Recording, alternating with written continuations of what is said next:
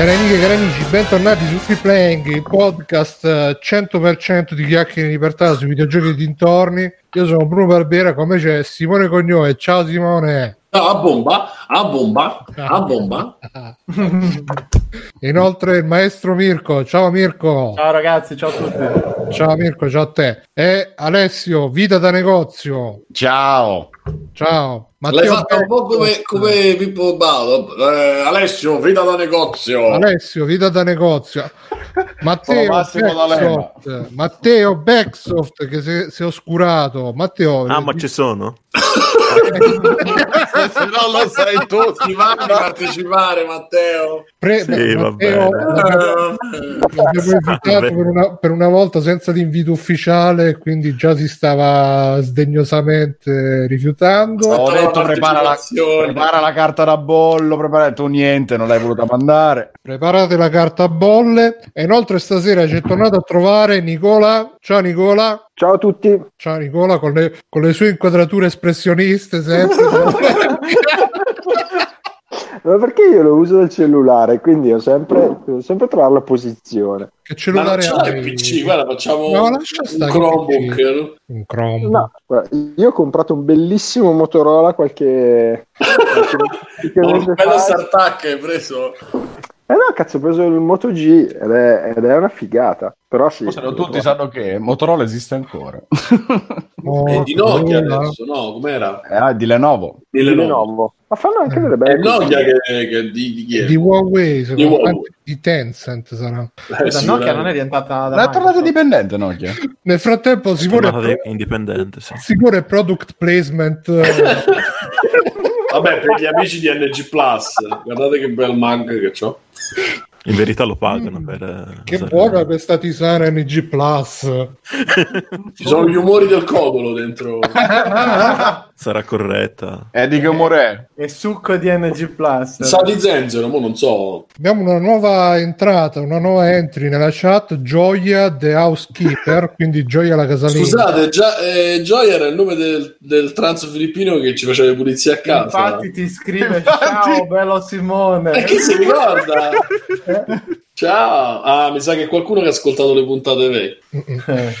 ciao, ciao, a tutti la chat. Ciao, il momento caramba dei free play. Eh, sarà lei. Ciao, Giek, Dante. Quando, quando eravamo ricchi, eh? nel lontano 92, ricchi. Eh, adesso invece. No, adesso no. Ciao Reddito, BPDF, Gogol, MCL, tutti quanti, ciao ciao a tutti, grazie di essere con noi. Stasera è pienone in chat, attenzione, è successo. E piove. È vero, è vero. Piove e play in ladro. Niente ragazzi. Tra l'altro scusa, vorrei, vorrei, ringraziare Vito Iuara uh-huh. perché non so se sapete, ma non, nessuno ha visto di noi. Eh, sono andato a casa sua, non hai visto la diretta, sono ah, andato a casa sua a provare la VR c'è un abbiamo video fatto... di Sì, sì, sì, ah, sì non l'avete visto, abbiamo postato. No, no, ero rimasto... Postato, ero rimasto eh, che dopo avergli postato. fatto mangiare a carbonara non potevi più avvicinarti a casa Juvara. La cacio e pepe. Ma guarda, lo, lo, recupero, ci sono io col caschetto, gioco a Beat Sabre. Ho giocato... è, lui che, è lui che ti tira da carbonara addosso. No, è lui che cercava di non farsi distruggere la camera, è stata una scena molto bella. E... e poi abbiamo fatto un multiplayer eh, dove mi hanno dato dello spammone. Sono successe cose, cose diverse. Ho giocato a Super Hot VR, che è una cosa. È, è bellissimo, bellissimo. Ma l'hai preordinato la tua copia? Sì, sì, su Twitch è andato. Che dici, Matte? Hai già preordinato la tua copia? No, assolutamente no, però è bellissimo. Cioè, ma proprio, è proprio una roba bella. Ci stavo stando, tra l'altro. Adesso vediamo se troviamo la. Eccolo qua, Bitsabre. Eccolo qua. E vi passo il link. Eh, allora, vi passo il link nel nostro gruppetto, gruppettino, eccolo qua. Ci sono io con la camicia più bella che si possa pensare, chiaramente. A metterlo nella chat, anzi no, non la mettono nella chat normale che adesso devono vedere a noi la gente. Esatto. E va bene, quindi grazie Vito, il video ce lo vediamo dopo, ce lo vediamo adesso, sì, ce, lo vediamo sì. dopo. ce lo vediamo dopo. E niente, Doctor dice Vito ti ha convertito la VR Simone? Finalmente Ma convertita la VR? Uh, no, perché io ho chiesto di vedere il porno, mi ha detto di no. Come quindi No, non me l'ha fatti vedere i porno. C'era paura che io perdessi il controllo. Dei tuoi sfinteri. Eh, ce la faccio. no, prima, prima, ne stavamo parlando di robe. Devo dire che la, nuova, la mia nuova gimmick sono i porno in VR, anche senza VR, però hanno quella cosa che ti puoi, puoi muovere lo sguardo col mouse è difficile muovere lo sguardo col mouse mentre si guardano i porno, però cioè, dà le sue soddisfazioni, anche perché ti vedi proprio la, l'attrice proprio che ti sta sparata davanti, sono inquadrature inedite per sì, reddito, quelli a 360. Cioè, mentre voi parlate di questa cosa, io sto guardando che sullo store di Switch hanno messo un gioco che si chiama Penti Party e la descrizione è Warning, no hentai contents in this game. All you get is funny and stupid panties. Però vedendo le immagini ci sono delle mutandine che si aggirano e fanno fuoco e delle bambine minorenni. Beh, buona. Che sono i contenuti che preferiamo su console. Sì, infatti stavo dicendo la stessa cosa. mi sa che l'ho visto il trailer di quel copa. pare chissà che, ma alla fine guidi ste mutande volanti senza che c'è niente in dentro. Quindi... In dentro. Chi l'avrebbe sì, detto sì. che Nintendo ci avrebbe salvato eh, ormai, ancora una volta. Ormai Nintendo è diventato il bastione del porno. Comunque, a proposito del porno, c'è questa news che ci ha recuperato Matteo proprio in volata. E me la vado a, se la riesco a trovare. Eccola qua. messa in chat principale. Grazie. Pornhub e Avengers, ecco chi sono i supereroi più cercati. Dalla, dall'uscita di Avengers Endgame su Pornhub c'è stata una crescita incredibile di ricerche a tema vendicatori, ecco i più amati dagli user. E niente. E non riesci a leggerla per l'emozione? no, è finito il tempo, ci arrivo. Eh, allora, più, la, anzi, la più cercata è Capitan Marvel. Ma, ma molto... con largo stacco, tra l'altro. Sì, sì, infatti. Eh, cioè seconda posizione ma tipo con uh, meno, del, meno, di un quarto sarà tipo un quarto la, la vedova nera e poi c'è Spider-Man che ha pari merito quasi con la Pantera Nera quindi i tre più cercati sono questi poi c'è Hulk che è metà di Spider-Man Capitan America, Scarlet Witch, Gamora che è quella verde credo la verde sì. Sì, sì. Bellissima attrice, tra l'altro. A me fa morire che l'utente di Pornhub cerca soprattutto Capitan Donna Forte, ma Spider-Man eh, è più cercato di Scarlet Witch e la sua scollatura. Questa, questi dati danno da pensare. Ancora non mi capacito An- ancora non mi capacito del fatto che nell'universo Marvel ci sia una che si chiama Capitan Marvel. Cioè, è come se Topolino c'è, ehi, c'è Peppo, Peppo Disney. Disney sganga. Cioè, dici, ma perché uno si deve chiamare? Non... Boh. No, ma mi sa perché, oh, ma ci sono tra l'altro su Pornhub cioè Scarlett Johansson fa un pompino e c'è la scena di... c'è la scena dell'interrogatorio di Avengers però si vede sto cazzo di coma che hanno messo con Photoshop mentre è bellissima cercatevela. Avengers parodia porno episodio 3 Avengers unitevi. La scena dove tutti hanno pianto. Uh, Tre, tre, tre, guys smashing on Captain Marvel per 30 minuti dritti. Scarlet Witch e Thanos fanno sesso. Mamma mia. Ma chi è Scarlet Witch? Quella di sorella, la sorella di quell'altro? Sì. Quella... Ma, ma, soprattutto cercando Avengers esce meravigliosa cameriera giapponese. E se cerchi meravigliosa cameriera giapponese, esce Tony Stark. Che... C'è anche Capitan Marvel con un grosso culo scopa Aladdin. Alessio, ma sei timidone stasera? Scopa Aladdin. Eh sì, perché mo Disney tutta una eh cosa. Sì, sì, quindi... eh, stasera sì. Quindi... Il crossover quello. Eh. Vabbè, tanto ormai anche Homer è diventato una principessa Disney, quindi tra un po' arriveranno anche i crossover con i Simpson probabilmente. No, ma comunque credo che la popolarità dipenda dal, dal, dal fatto che sono film usciti di recente, quindi Uh, sì, ma gente... sapendo che c'è tutta la serie di parodie porno anche più fatte in casa, diciamo, no? con la tipa in cosplay, eccetera, chissà cosa può uscire probabilmente. Poi di, di, come si chiama di Pancadici suggerisce in chat Two Girls One Raccoon con, con Rocket Raccoon però dei Guardiani della Galassia tutto quello che inizia con Two Girls io non lo guardo. No io ancora ho visto 20 secondi dell'originale ancora, cioè, tipo Vietnam no no per piacere. Mamma mia. Cioè lo sapete che io come maniaco sessuale ho le mie c'ho il mio blasone però così no mi hai visto di cose sicure eh lascia perdere Adesso eh, sull'Obser Tube c'è una categoria che si chiama Surprise. o Perv che è molto bello ma Perv adesso non caricano più niente invece sono Surprise poi bello si inventano le c'è cioè, Teen poi c'è eh, Beautiful Body poi c'è MILF Hot Mom sono sempre le stesse cose. Sono loro c- probabilmente vedono le ricerche sui motori di ricerca quelle cose lì sarà tutto procedurale credo. Ma no credo che l'Obster Tube raccoglie gli altri canali sì altri sì no sì, dico, loro probabilmente vedono... Il titolo no? leggono, i tag il titolo. Sì, ma credo che leggano anche le ricerche che la gente fa su internet e, e poi sì, sì, vabbè.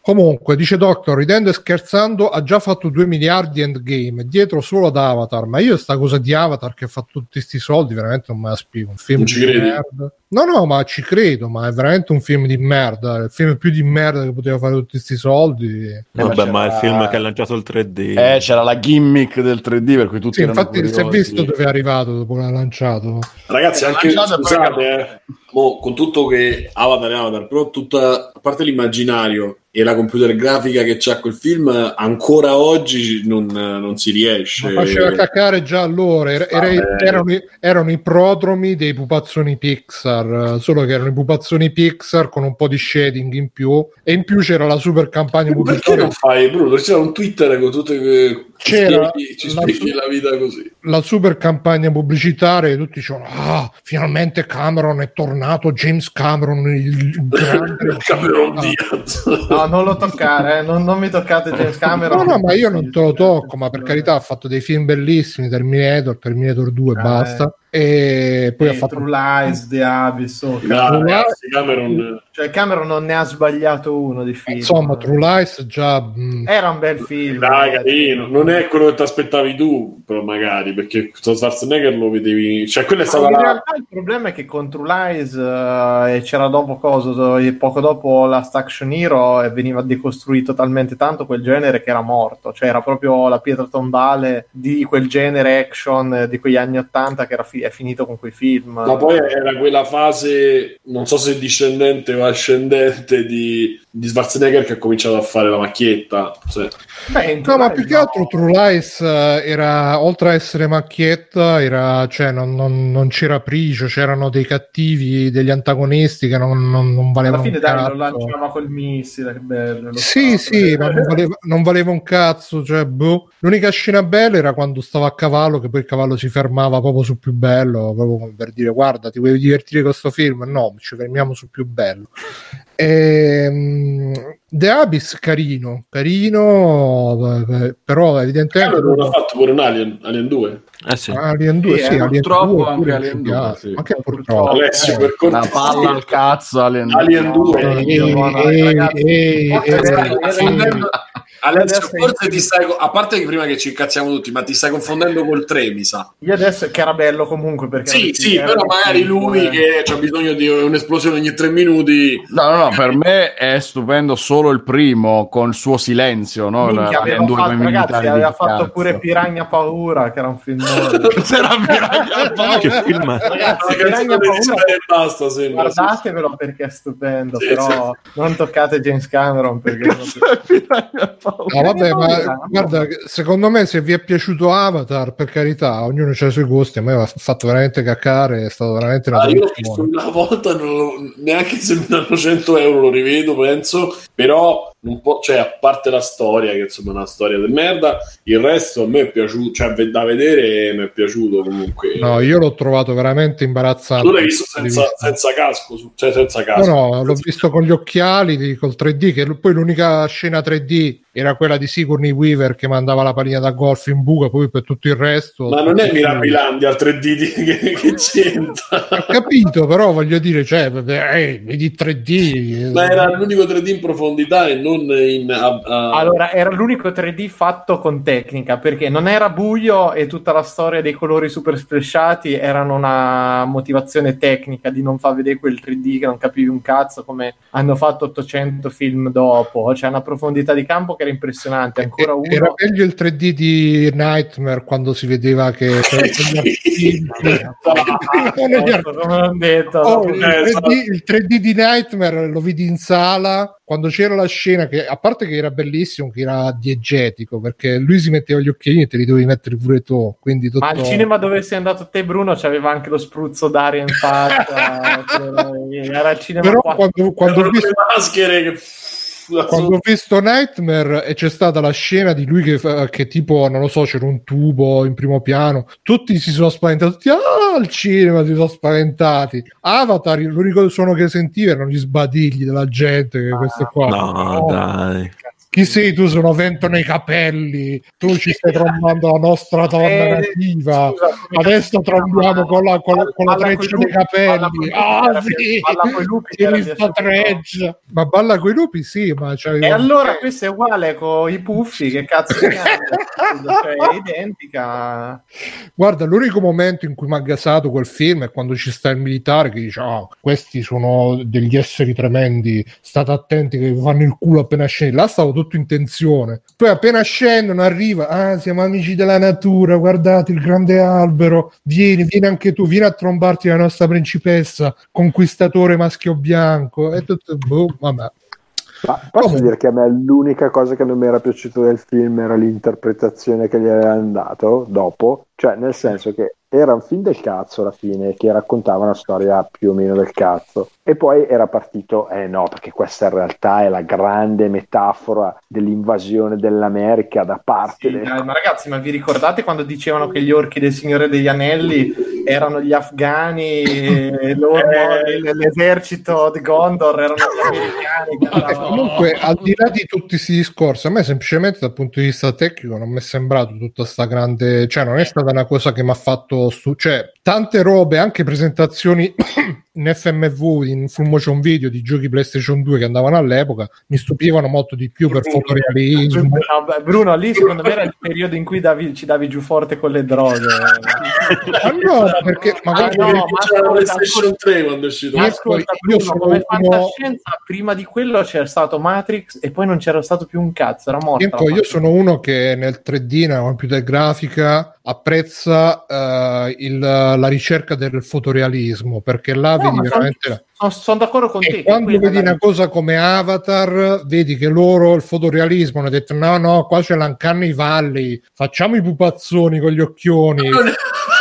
Come hanno, come hanno loro, fatto? loro non, erano, non erano fatti male. Se mi dici tutto il design dei robottoni, del macchinario, quella Quelli roba brutto, belli. sono Quelli belli. Ecco. Ma erano quelli di Alien 2 praticamente. Chiuso qui, vostro onore. Non È, posso è- più è la stessa, è la stessa cosa di. Vent'anni fa sono quelli. Cioè, ragazzi, io l'altro giorno mi stavo vedendo le, le scenette di Mortal Kombat, l'ultimo che è uscito, e, e là vo- in certi momenti veramente dici: ma, ma questa sembra una foto, questa sembra un video, questo sembra vero, sembra vero.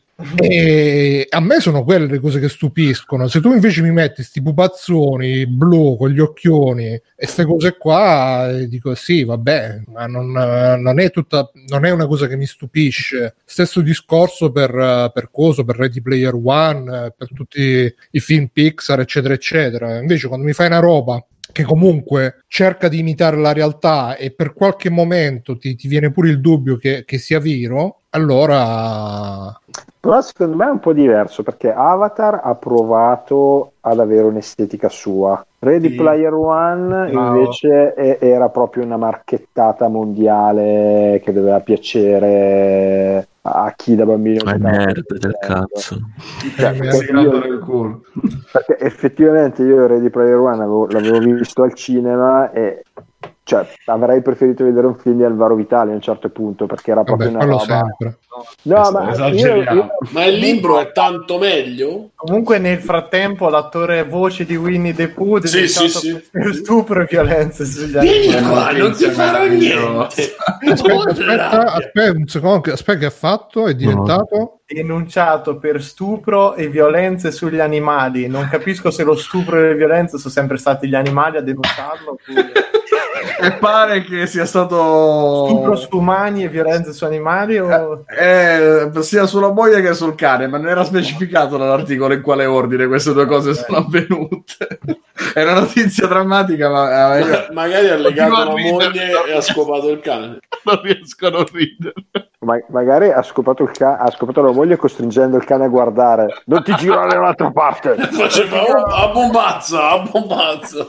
Comunque, un sacco di questi attori qua sono impazziti. Ve lo ricordate Settimo Cielo? Che era quel Sì. telefilm? Con Jessica Ecco. Biel. Esatto. Il papà, che era quello super moralista. C'era anche che la versione in- con Jessica Rizzo, magari. Il referendo che era.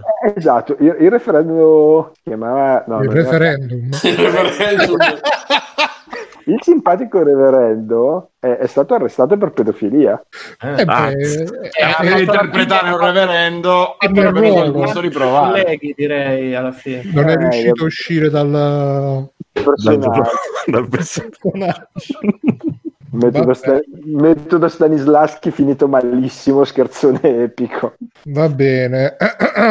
Comunque, per continuare sul tema, abbiamo anche quest'altra notizia, ragazzi. Attenzione, proprio mentre Sony si dà al politicamente corretto, che censura tutto quanto, non fa uscire i giochi con le minorenni, non mette le- le- i bollini, mette i fasci di luce sul culo di Lady o Trish o chi è su Devil May Cry 5, poi lo toglie perché si penta, eccetera, eccetera quasi come a voler rispondere, su Kickstarter è uscito un gioco che è già stato definito il Mass Effect porno ed è uno dei giochi che hanno avuto più successo ultimamente su Kickstarter. Adesso sto aprendo il link, se me lo apre, però dice che ha avuto tan- tanti tanti tanti tanti Baker. tanti, soldi. E tra l'altro vi segnalo co- come ce l'hanno descritta la news Sony vuol bannare i contenuti per adulti dalle sue piattaforme e questi sbancano con un Mass Effect Roll 34 Karma? Sarà stato il Karma? Gioco in Thai stile Mass Effect sbanca Kickstarter poi sbanca mi ricordo che andai a vedere sbanca tipo aveva fatto un milione di dollari Ah, un milione e duecentomila dollari USA, quindi Sony sta Vabbè. tremando. Non è un granché. Eh, non è un granché, Matteo. Per un gioco sono... Con 30.000 lire mi fa legnare la fa meglio. Probabilmente. Sono arrivati però a 1.668.626, tra l'altro sterline, neanche, quindi sterline saranno 100 miliardi di dollari. Sì, eh, il cambio è quello. Eh, valgono di più dei dollari le sterline. Sì, sì. Creato da FOW Interactive, si chiama Subverse. Esploro una, una galassia wacky che sarebbe boh, birichina. eh, Billy- eh, Wacky, Wacky É direissä piena di eh, calde babe aliene in questo nuovo uh, ma- mashup RPG sci-fi kinky che si zozzo e niente quindi se la vostra se il vostro sogno è sempre stato di avere un Mass Effect porno più di quanto non fosse già l'originale cioè questo praticamente è il sogno di quelli che giocano l'originale tra l'altro vedo le GIF sembra tipo Galaxy Geometry Wars, cioè lo stesso gameplay. Comunque, vabbè. e niente, Mirko, è, è il, il momento di, di Mass Effect porno secondo te? Sì, è sempre il momento di Mass Effect porno. Vabbè, cioè, intanto ci saluta Buze, Busez97. Ciao, ciao a te, Busez. E quindi, vabbè. Andando avanti, Mirko, c'hai io uno sfogo? Dicevi Allora, prima. sì, c'è, c'è uno sfogo. Oggi sono andato a pranzo fuori per un compleanno e facciamo la strada per il ristorante. C'avevamo una mezz'ora di strada e primo cartello, attenzione, strada chiusa per gara maratona dalle 8 e mezza alle 10 e mezza. Va bene, erano le 10 e tre quarti, riusciamo a passare il primo pezzo. Dopo un po' giriamo, altro cartello con attenzione, strada chiusa dalle 10 e mezza alle 1. E quindi, porca puttana, ci ha toccato rifare 20 km km indietro e questa cazzo di maratona di merda di 30 stronzi che correvano grazie a Dio dopo 15 minuti ha cominciato il diluvio con tanto di grandine e io pensando a questi sotto la grandine che correvano ho goduto mentre acceleravo e sgommavo con la macchina ho goduto veramente tanto. Quindi vaffanculo ancora per l'ennesima volta allo sport che riesce a rompere i coglioni anche a chi non lo vuole fa io non voglio fare lo sport ma riescono a corrermi in mezzo alla strada e mi tocca rifare 30 km vaffanculo ve la siete meritata tutta l'acqua.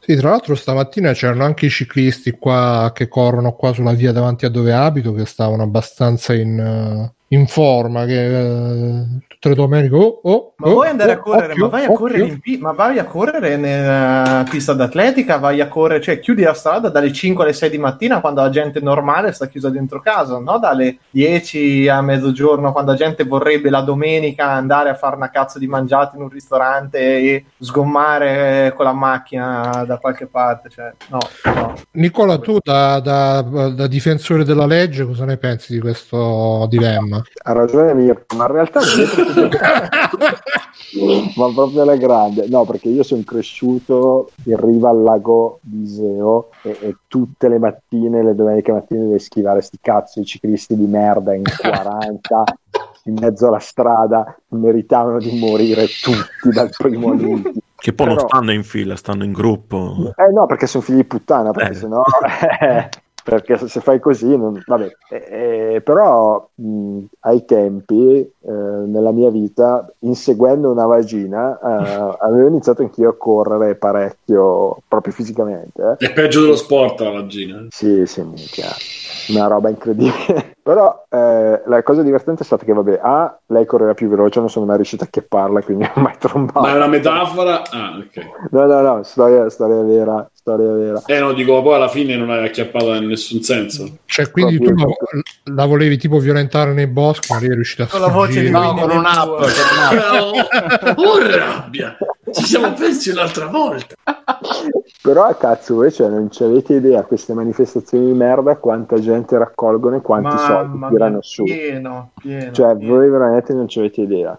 Eh, Beh, dai, perché tu di vai a fare... sport ci sta anche per tirare fuori la gente da casa, per farla muovere. Sì, ma Ma visto no, che ma sei guarda, così, ma visto che sei io, così eh. sadomasochista che ti piace soffrire, qui l'hanno fatto l'anno scorso, appunto, Soffrire. e correvano veramente dalle 5 alle 6 di mattina, va bene, quando la gente umana sta dentro casa. Ma il problema non è, secondo me, non- a parte il fatto che può essere disagio, disagevole, il problema è che questi, cioè, partono alle 9, ma non si sa quando arrivano, perché l'ultimo potrebbe arrivare a mezzogiorno e mezza. Ma infatti lo sai che dopo a un certo punto noi abbiamo fatto sì 20 km dall'altra parte, a un certo punto c'è uno che correva da solo, Eh. Cazzo non può essere l'ultimo rimasto della fila perché cioè, questi l'hanno abbandonato 30 km prima, cioè, no invece che per fortuna era un altro che non so se voleva far scena, voleva far finta di essere anche lui sulla, sulla scia degli altri, ecco, però mamma. E gli avete buttato il cartone del ristorante addosso. Io no, no, se c'era una bella pozzanghera sarei stato lì con la macchina proprio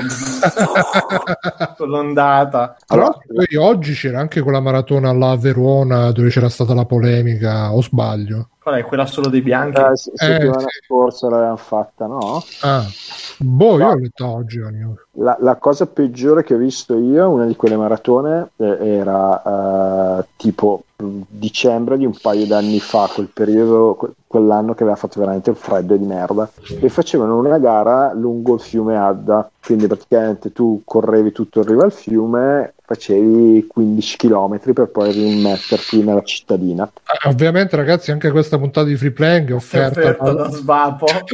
Ah, scusate, scusate. per nostri gentili amici. Svapo.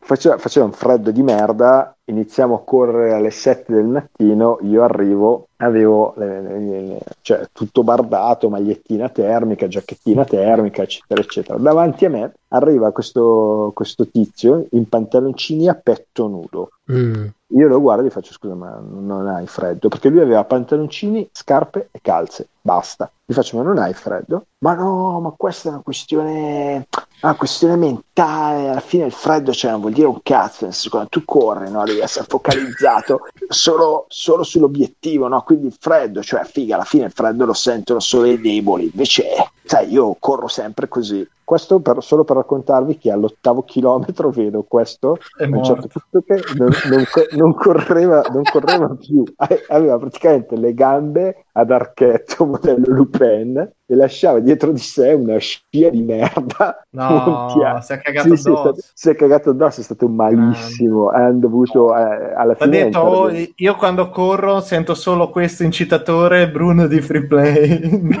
ha una carica pazzesca.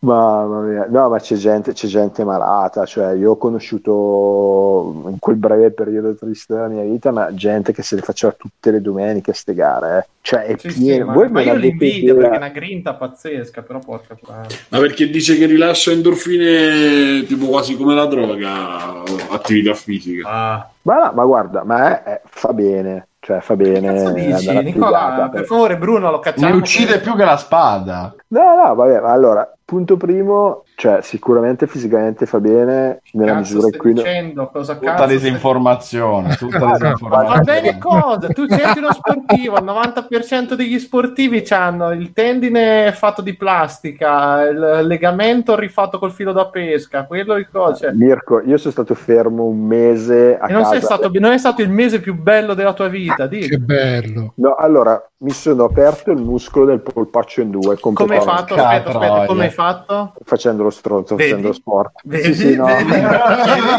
Vedi? Ed è stato, un, è stato un mese bellissimo perché praticamente a- avendo avuto un danno muscolare ed ematico pazzesco, per quel mese lì ho scoperto la droga legale perché mi Bene. davano morfina perché non reagivo agli antidolorifici ed è stato un mese meraviglioso. Eh, allora, Sì. Quei Pink Floyd da sotto. Te. No, guarda, allora, È stato il periodo delle treccine, tra l'altro. Allora, è stata molto peggio perché il mio dottore mi fa guarda prendi queste pastiglie l'unica cosa eh, se non sei molto abituato perché mi fa tu da ragazzino qualche cannetta gli ho detto no guarda onestamente io cioè, già anche da ragazzino Era un bravo ragazzo. er- ero uno un po', abbastanza tranquillo. Mi fa, ecco, allora non esagerare perché con queste magari stai male. Io mi ricordo che mi sono messo a guardare Ricche e Morti sul divano, mi sale sta schicchera mondiale, arriva mio papà, perché arriva mio papà a trovarmi, mi fa, stai bene? E io ero sul divano che guardavo Ricche e Morti, tutti i colori, ero contento, ero felice. Ah, ma proprio con allucinazioni. Cioè, Cioè, guarda, mi ha dato una botta, ma una botta. Cioè, io ti dico solo che quelle, quelle sere lì andavo a dormire, mi è capitato ancora di addormentarmi col, col cellulare, perché magari non riuscivo a prendere sonno, quindi cazzo ne so, guardavo Netflix e mi svegliavo la mattina col cellulare sulla fronte. bene. Vuol dire però che io di notte non mi muovevo. Cioè, perché vuol dire che avevo preso morto. No, no, è stata, eh, questo, questo, questo mese qua l'unica cosa, ecco, veramente interessante è stato questo approccio con La morfina. Tutto merito dello sport. Quindi la cosa bella dello sport sono gli antidolorifici, segnatelo ragazzi. Ah, ma quindi è stata una cosa recente, pensavo fosse tanti No, anni fa. stato- è Ma sì, ma adesso no, una volta al mese mette la- il polpaccio dentro, un incu- dentro una morsa Ovviamente, ragazzi, free playing non endorsa contro la droga, è contro Sì, lo sport no, e contro no. la droga, ma, No, non, no. con- ma non contro la droga a seguito dello sport. eh. Adesso stronzate a parte, io ho fatto un mese a casa dal lavoro e ho dovuto fare sei mesi di riabilitazione, avevo aperto tutto il polpaccio. Pensa. Ah, mamma Ma, mia. pensa, ma vedi, vedi, e lo sai che se non avessi fatto sport non ti sarebbe mai successo niente. Ma guarda, la cosa più bella è stata quando sono tornato a casa, perché è iniziata così, io mi ero fatto male, ma nonostante questo continuavo ad andare in bici, continuavo ad andare a correre, facevo il coglione e, dico alla mia ragazza, guarda, vado a giocare a squash, ci vediamo più Squash. tardi. Sì, sì, è una cosa fighissima quella. E dopo 5 minuti la chiamo, le faccio amore, mi sa che è tardo per pranzo, mi fa tutto Non ho più bene. una gamba. Io faccio no, guarda, sono al pronto soccorso. Cammino e- come Robocop, ma... E mi hanno detto che hanno la tecnologia e possono ricostruire. La cosa peggiore è stata che praticamente al momento non mi sono accorto di niente. La sera avevo la gamba che sembrava, cane- che sembrava Caneda. no, non Caneda, sembrava Tetsuo perché era diventata di tutti i colori e c'erano delle cose che fluttuavano che poi ho scoperto dopo essere pezzi di muscolo. Madonna. E io che guardavo la mia ragazza e lei che mi diceva stai bene, io Penso di no. Con le lacrime. Ah, quindi vedi che non dovevi andare a giocare a squash, ma no, è stato un piccolo incidente. Eh. Ah, quindi per giocare a squash? Sì, perché sono stato un coglione io, perché eh, pensavo... Dicono, tutti, non... Tanto non danno la colpa allo sport, porco giuro Vabbè, scusa, è stato un coglione tua, che cos'hai fatto? fatto? Niente, andava con la gamba contro la pallina invece con la, eh, racchetta con i piedi. Ogni volta che cammina siete... No, praticamente ho fatto un passo, sono caduto, perché ho sentito un colpo come se mi avessero dato un calcio, non fortissimo, eh, però sono caduto e poi la dottoressa, mi ha spiegato, la, la dottoressa mi ha spiegato che quel, quel calcio che io ho sentito praticamente era la forza cinetica della gamba che si, che si eh, ri- rilasciava praticamente all'interno dell'organismo perché il muscolo si è lacerato. Eh, perché ti ha detto, hai un'energia troppo potente per questo corpo. Sì, praticamente faceva tipo, tipo cartoni morti. Mi ha guardato e fa, ma è potentissimo! Solo che poi non mi sono più rialzato e ho speso una follia in riabilitazione. Mamma mia. Va bene, dai, Ma allora... adesso mi esce la pistola dal polpaggio. Beh, Lo spazio si è, si è creato ormai. No, praticamente riesco a ricaricare il cellulare direttamente, tipo un gamba. con tutta l'energia in eccesso. Va bene, ragazzi, eh, comunicazione di servizio di free playing. Eh, free playing adesso trovate tutte le note dell'episodio, sono tutte rifatte, quindi se, se aprite le note dell'episodio dal vostro lettore di podcast ci trovate i, i ta- tutti, tutti gli argomenti in ordine, con tutti i timing, tutti i tempi, quindi se volete saltare da una roba all'altra lo potete fare. Dipende dall'applicazione che usate, perché quella che uso io eh, mi fa tagliare la sigla, che non è male, però mi va subito sulla prima Come quando- Netflix. Ah, esatto, non li legge più quelli dopo, eh, però quella, la prima la legge. Vabbè, comunque, a- aprite le note dell'episodio, ci trovate anche tutti i link Amazon, PayPal per supportarci, per, per amarci e tutto quanto. E, mm, I link scusa, anche. scusa Bruno, ma Sì. a Fiordo c'è scritto che non possiamo vederlo dalle inquadrature, ma Nicola ha la testa sul ginocchio. Sì, in effetti.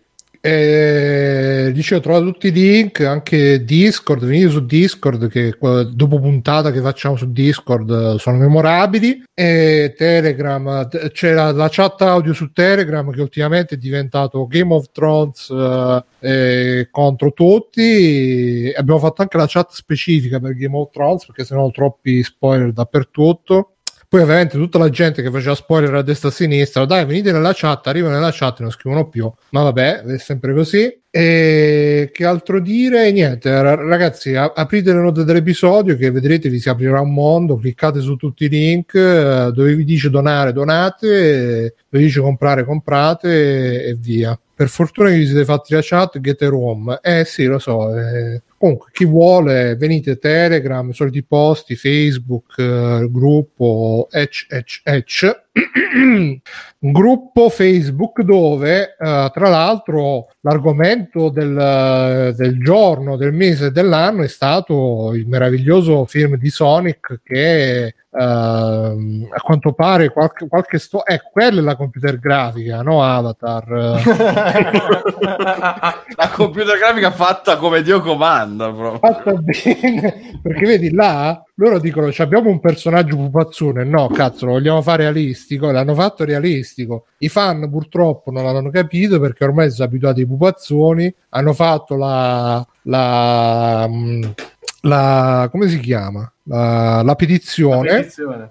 E, e chi è che lo sta facendo? Paramount, il Sì. film si è- Sì. si è messa a pecorella, ha detto fan, mettetecelo tutto nel culo eh, mettetecelo pure con un bel po' di sabbia eh, e hanno dichiarato che cambieranno il design del, del personaggio. Quindi niente, così ormai i fan hanno sempre più potere ed è giusto così perché eh, siamo noi che paghiamo e noi dobbiamo avere i risultati. Eh, Nicola, tu che ne pensi da fan di Sonic? Allora, a parte che io penso che sarei andato a vederlo anche brutto, perché era talmente brutto che faceva il giro e diventava bello.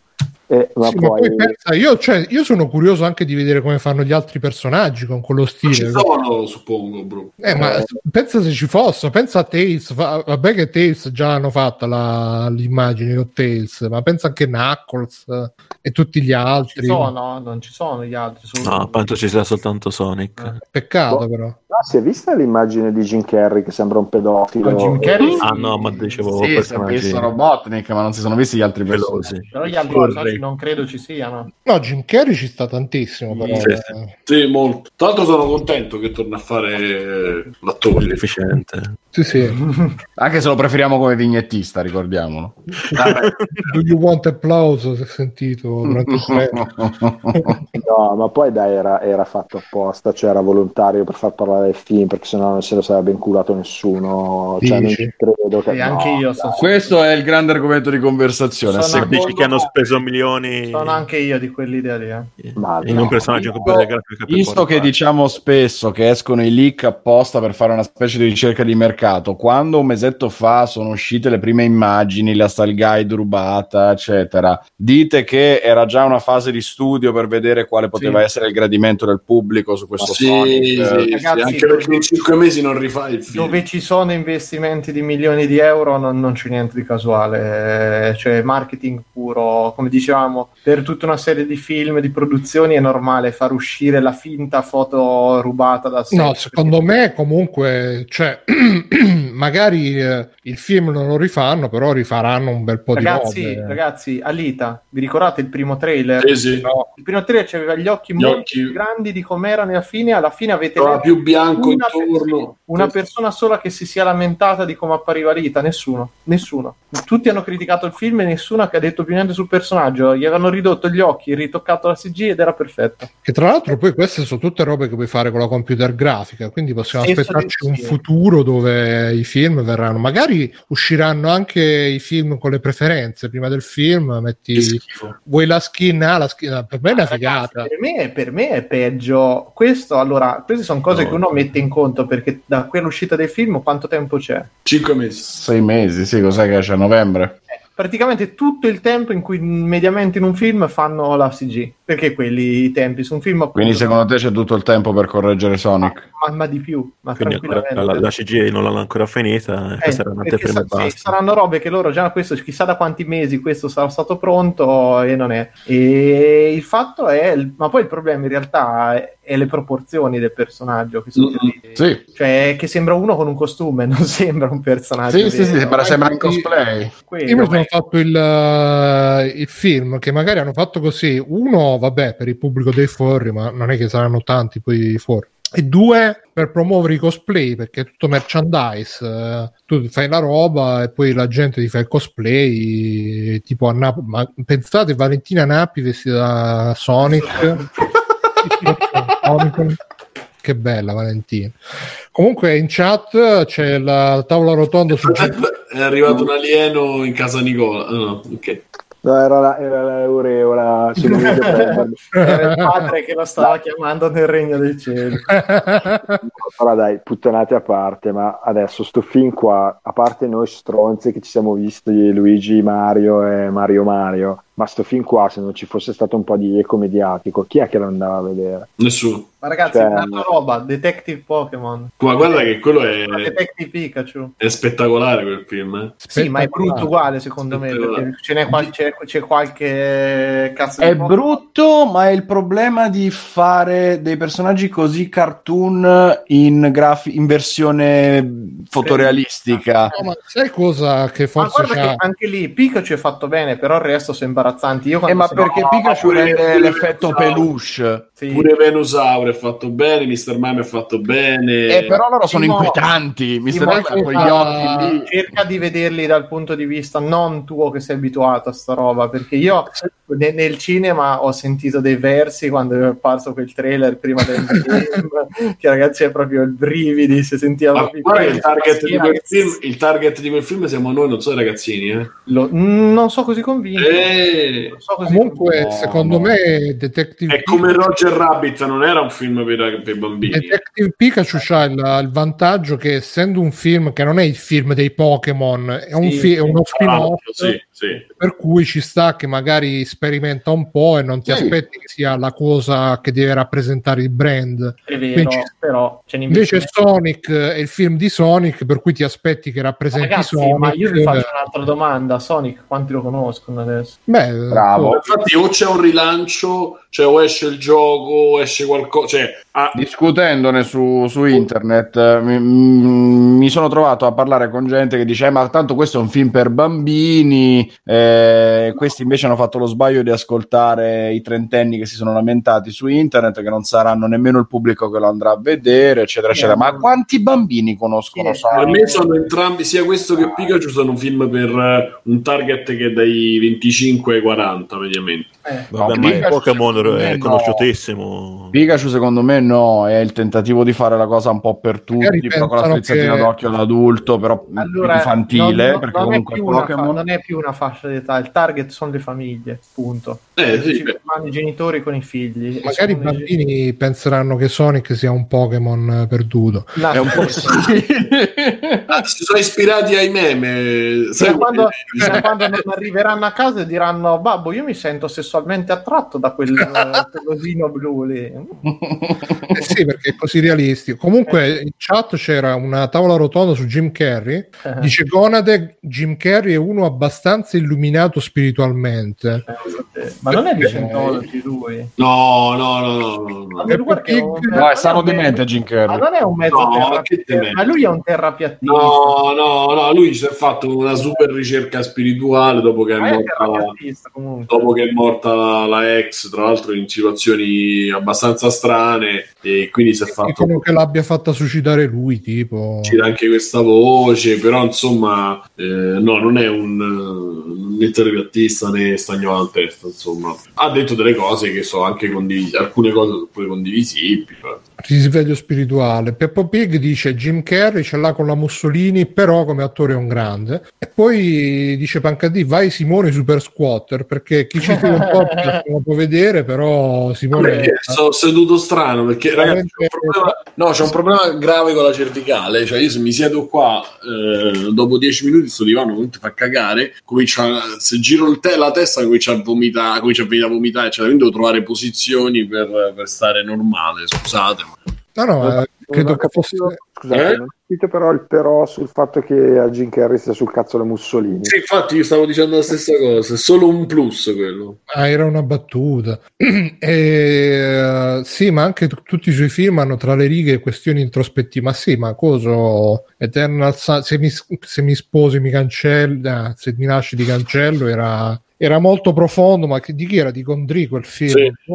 Eh, eh, altri suoi film così, però non so quanti ce ne siano, però vabbè. beh ma non the Moon comunque c'è una sua poetica e Comunque, per 23 vabbè lasciamo stare Pancati diceva eh, era, era per la tuta il, il- come si chiama? ah il, squat sì, sì. Sì, sì, perché chi ci segue in podcast non può sapere, eh, però signore c'ha la eh, proprio quella professional Slav squat eh, per, per chi ancora ti dice Truman Show, Yes Man, eh, Truman Show, È un film di merda mediamente Yes Vabbè, Man, Truman pure, Show, eh. Truman Show è bello ma non lo so. Yes Man è un film di merda sì.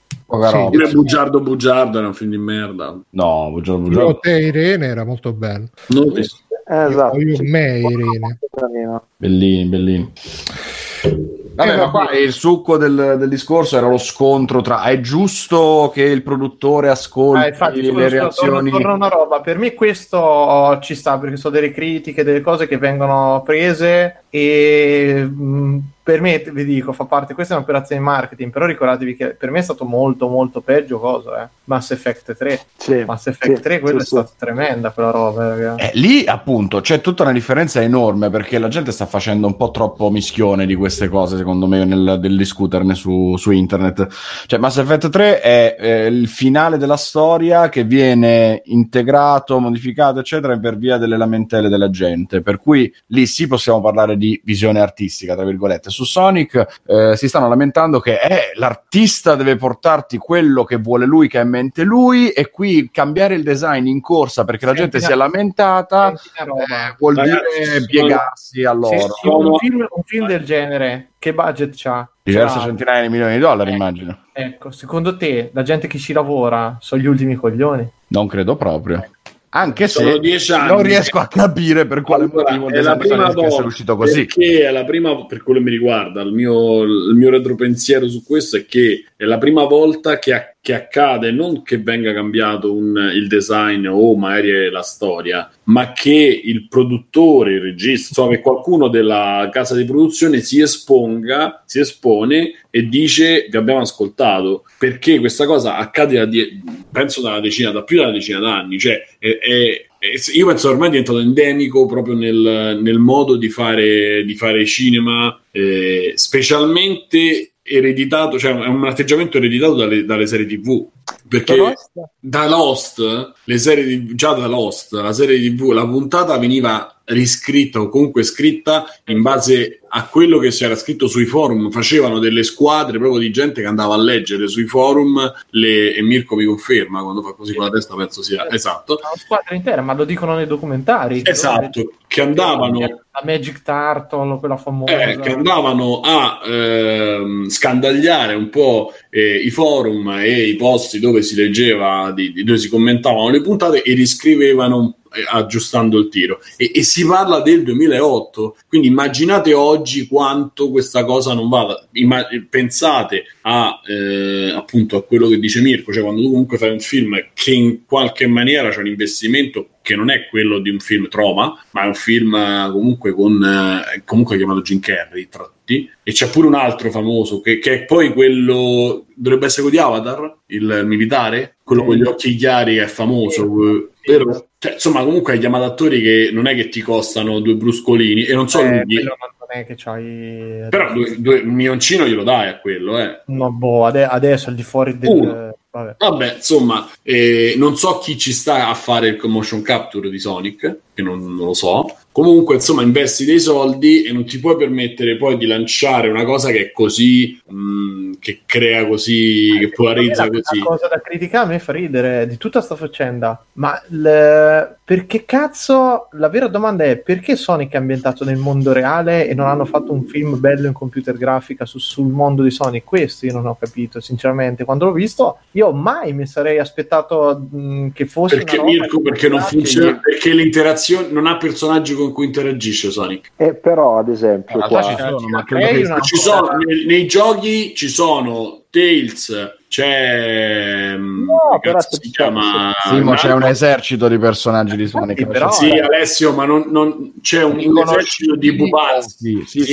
sì. ma sono no, non, non riconoscibili, non hanno nessun tipo di carattere. Sì, carisma stato- zero. Esatto, ed è stato il il- l'errore poi che, hanno- che fecero con il Mario. Stiamo parlando di periodi completamente diversi, quindi non si possono paragonare. Però, secondo me, se tu non hai un, un- un setting che ti permette di far interagire i personaggi, che sono eh, non bidimensionali, proprio monodimensionali, tu non hai il film. E la stessa cosa per quel che mi riguarda è l'operazione buona che hanno fatto, anche se io ho visto un pezzo, non è che mi faccia eccitare, però l'idea è molto buona dei trailer che vidi ai tempi, con Ralph spacca tutto. Cioè tu che metti Zangief, in fai un film con Zangief, non c'ha senso, specialmente in un momento dove tu fai un film che non va a prendere il, il fan, cioè quando uscì il film di Street Fighter hanno creato un po' di background, un po' dal... eh, era, era un po'... Hanno un po' inventato e un po' mischiato con il Esatto, reale. esatto, era un po' spurio rispetto alla serie, però hanno, hanno comunque gli elementi dei personaggi erano quelli. Qui tu questa cosa non la riesci a fare, uno perché Sonic è un personaggio molto vecchio e due, secondo me, ripeto, perché non c'ha un, eh, un mondo dietro che gli permette di interagire, nel senso che Nankoz non ha un carattere, eh, quell'altro non ha un carattere, quello viola, che, cioè non c'è l'unico che ha un po' di carattere che poi carattere, che Eh, ha un- una connotazione robot lì che finisco e l'hanno affibbiato a uno che reggerà tutto il personaggio Sì, lui vero. Però infatti ti, ti posso dire che secondo me in realtà è un, quasi un punto di forza perché tu puoi creare tutto quello che ti pare poi su un mondo del genere. sì lì tocca vedere tocca vedere anche che tipo di accordi hanno fatto con Cioè, lo detiene so, i diritti eh, mi- quello, che dicevamo in chat, eh, probabilmente c'è Detective Pikachu e altre faccende che è pro- l'idea è stata un po', que- un po' quella, però eh, la- io la trovo quella molto azzardata in questo momento, fa sta commistione, è sempre una commistione che non, fun- non ha funzionato mai, mai, mai, mai. beh Roger Rabbit funzionava non è la stessa roba. Non è la stessa Roger roba Rabbit. era un, ra- era un noir Roger Rabbit. sto- esatto, era integrata nella storia. Tutta e poi c'erano attori che porca puttana c'è Eh. solo, solo Bob Hopkins lì come cazzo si chiama Io, io credo che banalmente abbiano scelto di fare un live action mischiato con la CGI per questione di soldi, perché penso Eh. che costi molto meno gestire degli attori, una troupe, un cast, piuttosto che creare da zero un mondo vero, immaginario in è 3D vero, da creare con degli artisti, da animare, Ma eccetera. diventa un altro film, diventa un cartone animato della Sì, Pixar. Cioè, sì, tu vai, sì, a- vai- vai a- in un mercato, secondo me, che è molto saturo an- e che comunque, no, saturo non lo so, però che ha un monopolio, che è quello Pixar. Invece, Sì, va bene, però quello ancora- ancora- commedia, Ci porti mamma, ci porti papà, cioè pure quello, secondo me, è una scelta E interessante. vai a prendere la Mamma, fascia di mamma, mercato di chi, va- di chi si va a vedere Ted, di chi si va a vedere quel tipo di film, eh, l'umorismo con eh, il look cartoon, però la battuta per adulti, eccetera, eccetera. Va bene, però penso che sia proprio una questione esclusivamente produttiva l'aver scelto di fare il live action. Eh, la parte interessante, secondo me, della discussione è appunto quanto è giusto che il produttore ascolti le reazioni della- del pubblico, quanto è giusto che il pubblico intervenga, eccetera, eccetera. Secondo me, in questo caso, non è sbagliato che la produzione abbia ascoltato le Ah, lamentele. ma si vede, ma dai. È un design che doveva essere abortito alla, alla base, non doveva nemmeno vedere la luce. Io non, non riesco a capire per quale Questo motivo sono- l'abbiano sono- spinto. Sai perché? Secondo me perché- da quello che ho a livello artistico non c'è motivo perché una roba arrivi veramente sul- già sullo schermo anche in un test, in una roba. Cioè un, Lo sai perché? Ma puoi fare un test, ma su secondo me- 50 persone. Ah, non non senso sta roba. essere diffuso, sono d'accordo. Lo sai perché secondo me però loro hanno puntato il- la, la-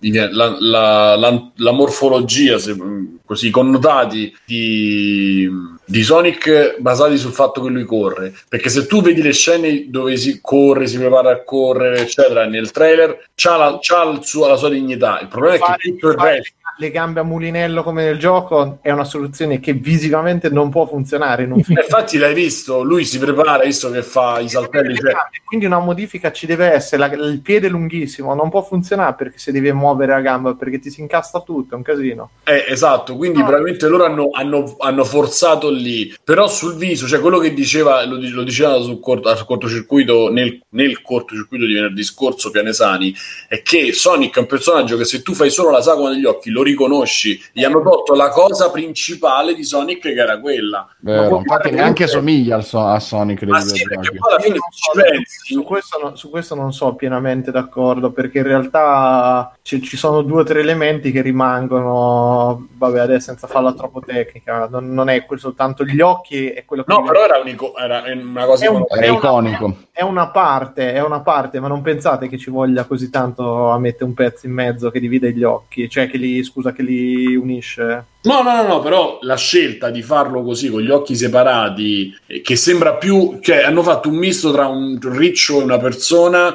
non curandosi proprio del fatto Allora, di- io, me- a me queste cose lo dovevano fare così, lo dovevano fare così, mi sembra una cazzata dirla a priori. Mi sembra gli studenti Certo. quando arrivano che dicono lo faccio rosso, lo faccio verde, no, è una cazzata, le devi vedere perché può essere che quando lo metti poi di tre quarti o in qualche inquadratura, se non sono separati gli occhi, ti, ti crea dei, dei problemi proprio visivi, diventa fastidiosissima la cosa. Ed Ah, io non l'ho detto, io ho detto No, no, solo- no, no, ma infatti anche per me quell'analisi lì dicendo deve esserci quell'elemento perché è riconoscibile è una puttanata perché stai facendo tra l'altro una trasposizione in un media completamente diverso perché Sonic è sempre rimasto cartoon Sì. non si è mai visto sta cosa mentre qualsiasi altro personaggio ha subito eh, subiscono mh, continuamente magari questo tipo di approccio del fan art, anche dei Super Mario realistici. Quanti ne avete visti voi? Un botto. Sì. Eh, capito? Sonic effettivamente è sempre rimasto con quell'iconografia. Vabbè, però- però- Ecco, però eh, già quando sono uscite le prime immagini, già quando Eh, sono però- uscite le prime immagini hanno fatto eh, delle rielaborazioni diversi artisti su Ah, internet dai, trasformandolo dai, con il look. Alessio, le rielaborazioni vengono fatte su un'immagine statica del cazzo. Non nessuno teme, io su una rielaborazione fatta sul tre quarti da dietro di Sonic. No, perché nessuno le fa, perché sono tutti buoni. Eh no, cazzo, Sonic basta, gli fai il sopracciglia così. è una puttanata, è una puttanata clamorosa. E un artista del cazzo che fanno tutti bravi a correggere, a fare i splendidi, a sistemare gli errori degli altri. Dovrebbe saperlo. E come quando no. rifanno Allora devi mock-up. fare un cazzo di modello 3D e lo dimostri in tre dimensioni a 360, porco due, che la tua idea è migliore. No, ste cazzate, vedete che se gli unite gli occhi e se li dividete è tutto a posto. Ok, Il cazzo- ma quindi perché hanno No. solo fatto il fronte e non il No, retro, quindi certo, statico, o perché non hanno fatto il modello? Ma la gente ritocca due proporzioni e dice Perché adesso non è coerente, cazzo, lo devi muovere quel personaggio di merda se non ti si muove come c'ha ragione quello che diceva Simone se sto cazzo di Cristo di Sonic non corre perché le gambe sono troppo corte ed è impedito non può funzionare visivamente allora o trovi una soluzione e secondo me se fai torniamo lì se fai Sonic con le gambe a mulinello certe robe che vedi nel gioco non funzionano è inutile che la gente fa guarda che bello così è perfetto ma andate a fare in culo ciucciatevi il cazzo a Sonic perché siete i mongoloidi a fare queste cose punto Però c'è da dire, Ok. quello che- è vero quello che dici Mirko, però dall'altra parte comunque, eh, forse questo è un po' coraggio, non lo so, è azzardato andargli a ritoccare la parte degli occhi, è Ma, azzardato. infatti, ma è un azzardo, è un azzardo averci la presunzione di saperne di più di un cazzo, cioè facendo un piccolo fotomontaggio a Photoshop, di sapere quel cazzo di processo di produzione, quanti ne hanno testati prima per arrivare a quella soluzione e perché? Perché ci sarà un motivo. Perché l'hanno Perfetto, perfetto. Però Mirko, appunto, eh, noi chiediamo a te che sei un po' più esperto di noi, ovviamente, ma a questo punto io ti chiedo, ma se a sei mesi dal- dal- dall'uscita sono così pronti un giorno dopo la- il rilascio del trailer a dire ok, abbiamo ascoltato le lamentele, abbiamo capito che non vi piace, lo sistemiamo, cioè questo vuol dire che ce l'avevano già in canna il redesign probabilmente. Bravo, bravo, ti sei risposto. Sì, sì, no, e volevo la conferma su questo, cioè è l'ennesimo screen test fondamentalmente, mascherato da abbiamo rilasciato il trailer. Il prossimo trailer che uscirà tra due mesi sarà tutta un'altra cosa e ancora gente romperà il cazzo e alla fine sarà perfetto e nessuno romperà i coglioni. Ma secondo me ci sono due problemi. Scusate se sento la gamba tesa. Allora, il primo, vabbè. Attento tu con le gambe tese. Vabbè, allora, il primo è che a me stanno sul cazzo quando fanno i cambiamenti per, per le scimmie che urlano, nel senso che comunque eh, le minoranze rumorose possono poi non essere una maggioranza assoluta, cioè tu puoi avere 60 invasati che rompono i coglioni rispetto a 500 persone che andava bene. Quindi quando ci sono questi cambi così, mh, a me tendenzialmente fanno abbastanza girare i coglioni, ma anche perché quando sono genuini vuol dire che comunque o tu non hai studiato abbastanza prima di fare il prodotto o non sei convinto del tuo prodotto e secondo me questo non è nessuno dei due casi. Qua secondo me hanno fatto una marchettata pubblicitaria perché ci sono troppe cose che non tornano. Cioè, tu ci vedi un cosa- sacco di malizia dietro. Dici, l'hanno fatto apposta così allora, quando le aziende spendono dei soldi, cioè io lavoro in un'azienda, quando noi spendiamo dei soldi, non è che li spendiamo a cazzo di cane, che c'è uno che si sveglia la mattina e ha fatto, "Oh, dai, mi avanza un milione di euro, buttalo lì. Non funziona Con così. l'accento così poi è bellissimo, cioè, ma va, Sì, sì, sì. è un business. Devi darvi persone tutte in giacche e cravatte che si vede e fanno, eh, figa, abbiamo fatto girare il business. oh." Hai fatto, hai fatto il business case perché senza business case qua sgay zero per nessuno magari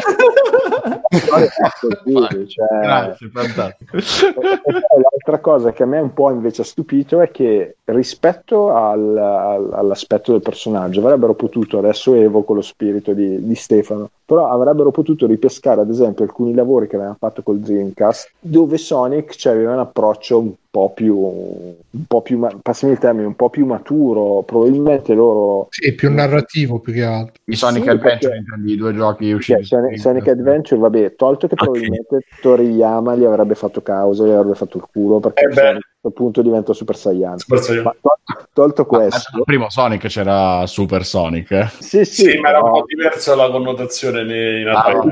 no, no, era proprio Tra l'altro bellissimo Dreamcast, sempre, sempre sia lodato. Era Bello Dream. L'ultima grande console, diciamolo per, per Stefano. Sì, era, era- era veramente palesemente Super Saiyan. Era Sonic in versione Super Saiyan. Pure, pure i fulminetti blu gli avevano messo. Cioè, l'avevano proprio fatto pari paro, l'avevano proprio fatto proprio una porcata. Però lì, secondo me, avevano già un modello un attimino più utilizzabile per un certo tipo di film. Che, però, secondo me, qua quello che vogliono fare loro è, punto primo, come diceva Mirko, portarli le famiglie, perché sennò non avrebbe senso mettere Jim Carrey, che comunque è un protagonista che piace un po' a 360 gradi, anche perché poi Jim Carrey ha fatto tante parti impegnate però sempre ammiccando un po', facendo il simpaticone, a parte quando aveva fatto il thriller che mi sembra si Ah, chiamasse sì, 13, Madonna, che, bruttissimo. che lì Ma cosa faceva... dei Couple Guy? No, era... no, no, no, no, era, era tutto... Number 23. Sì, Sì, esatto, quello 23, scusa. esatto, quello lì. Cioè, però vuol dire che tu fondamentalmente vuoi portare al cinema l'allegra famigliola. Sul punto poi che questo design sia quello definitivo, ma è una puttanata, ma per mille motivi, perché fondamentalmente si sono fatti un botto di pubblicità negativa, positiva, ma anche perché tanto ormai la gente, siccome internet, quando, quando io ero ragazzino e avevo iniziato a approcciarmi all'internet, mi immaginavo nel 2019 tutti connessi coi cavi nel culo, dovevamo essere tutti degli illuminati Eh, sì, eh. e capire tutto. Invece la, la verità è che internet ha dato, ha dato la voce a tutte le teste di cazzo possibili e immaginabili. Quindi, comunque, come fai, fai rompicoglioni. Qualcuno che ti spacca le palle lo trovi sempre. Quello Però il- Il discorso, secondo me, Nicola, è anche semplice. Eh, cos'è che allora in realtà non, non sta, vedi che non stanno nemmeno, non si parla più nemmeno più, eh, più nemmeno più sempre, de- del design. Stiamo già parlando Sì, a sì. livello successivo, cioè la polemica è: è giusto che il pubblico influenzi così tanto la- il- un prodotto da farlo cambiare? È diventato questo ed è questo che sta Esatto. facendo parlare a tutti e ha funzionato. Quindi eh, c'hanno ragione loro. Comunque, ragazzi, io lo sto rivedendo il trailer. eh, E se vedete la prima parte dove lui si prepara a correre e corre, è fatto benissimo. Cioè, è coerente, funziona. Ma sai, se loro poi La vogliono prima essere- parte del trailer, mo Sì, sì, sì, ma quello è, è proprio quello che diceva Mirko prima, che se poi in movimento lo vedi funzionare bene, un po' ci credi, quello effettivamente è Eh, dopo quando lo prende che con la... Però il frame di lui inquadrato in primo piano Eh. che parla e che si spaventa e fa miau è terrificante. Cioè, quello comunque rimane. Ma non No, è ma così quello- brutto come... È brutto, ma non è così brutto. Cioè, io vi faccio un altro esempio: Transformer, ok? Mamma che schifo. Il film dove esplodono le esplosioni finché le si No, ma- muovevano cioè comunque l'effetto che ti dava era non ti dico piacevole però lo guardavi volentieri cioè comunque non era Io ti dico che a me ha fatto abbastanza senso il design dei Transformer. eh, Ma perché, quando, perché quando li vedevi fermi No, ma perché le, le esplosioni esplodevano, ma gli ingranaggi ingranaggiavano anche mentre erano fermi. Cioè, ma- Eh sì, ma perché- quella roba lì. Ma perché, Eh, era ma è gran- quello il punto. perché era un gran bordello. Perché poi quando, quando fermavano il gioco e non vedevi tutte queste cazzo di trasformazioni loro che facevano macchina robot, robot macchina, cartone, eh, capriola sparo il razzo dal culo ti accorgevi che c'era schifo Eh. Avevano troppi dettagli. Che, sì. Ma poi l'avevano fatti gotici, l'avevano fa- cioè, i- Sì, ma non si capisce un cazzo nei film di Transformer. Ah, Niccolo. mamma mia, io c'ho ancora gente che mi fa bellissimi, bellissimi. Almeno io ho visto i primi due tipo. Eh, Però, però pure lì tor- torniamo a una roba che eh, uno secondo me è il fatto che noi era- siamo legati al discorso di Transformer del personaggio che lo modifichi, che lo muovi eccetera e quindi sapevi benissimo i pezzi come andavano fatti lì hanno l'idea che l'hanno buttati dentro con sta cosa aliena quindi è incasinata la faccenda non la capisci ed è un bordello però sta di fatto che adesso quando uno pensa ai Transformer sono quelli Eh, cioè, Sì, però sono super dark, cioè sono, sono proprio brutti. ma Per me sono proprio brutti per, per- per il mio gusto. Sono brutti, però, però anche lì sim ormai sono entrati nell'immaginario. Sì, cioè- concordo, hanno un'identità cinematograficamente e quell'identità li riconosci, sono riconoscibili, funzionano, eccetera. Sono chiaramente una cosa diversa da quello che era il cartone animato anni 70, 80, 90 che cos'era, eh, ma che non poteva più funzionare nel, nel 2000 e ci sta da quel punto di Ma vista. Poi, appunto, a me personalmente fatto- non piace. Se avessero fatto dei modelli come quelli classici, io ho visto delle concept art su DeviantArt, eh, delle fan art in realtà, eh, con i modelli classici, però resi in maniera più realistica, sono fighissimi. Il problema è che hanno voluto fare ste... Oddio, magari non avrebbero funzionato in un film dal vivo, però magari anche farli un attimo meno, con meno ingranaggi, cose che... che Eh, che Un po' più semplici forse avrebbe aiutato. anche un po' come quelli di Coso, di, del bellissimo Pacific Rim. Del grandissimo Guglielmo del Toro. Ma togli, vabbè, togli i commenti sul film che se no ci, ci impantaniamo. Però erano, secondo me, erano molto più belli. Sì, ma anche molto più, le- nonostante che fosse tutto di, eh, al buio di notte, eh, anche molto più leggibili, sia come, come personaggi, sia come scene d'azione. Per me il design è finito con Evangelion, cioè dopo non c'è stato più niente di meglio. Per quello che comunque, riguarda. Comunque io di Transformer ho visto credo solo i primi due, quindi magari poi nel frattempo sono migliorati.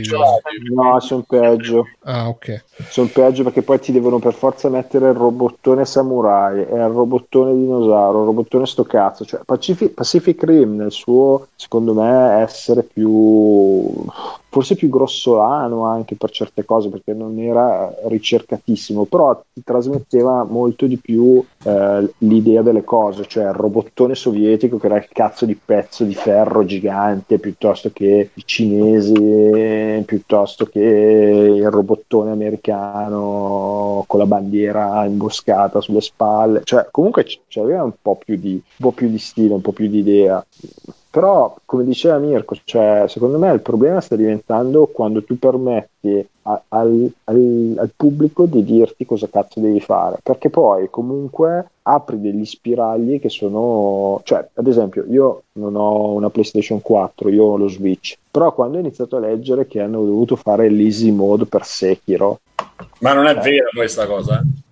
Guarda, io ho visto oh, un articolo dove dicevano che praticamente comunque c'era una spinta fortissima, l'avevo letto su eh, Ars Technica, che di solito non scrive minchiate, però che si sia sollevata proprio un'obiezione così forte e poi a un certo punto questa abbiamo detto andate a fanculo. Però, cioè, già secondo me che, che tu non riesca a giocare una cosa difficile e rompi i coglioni perché la vuoi facile, cioè, no. Ma io credo, io però, se ho capito bene, i- già i fan di From, di From e di Dark Souls si sono lamentati. C'era gente che già era appassionata per- e si sono trovati spiazzati perché Sekiro eh, ribalta completamente il concetto che c'ha Dark Souls, da quello che ho capito io. Quindi non, non è che era chi, chi il gioco non lo conosceva e chi non conosce quel tipo di gioco che ormai so anni che, che c'è. Quindi è, è diversa un po'.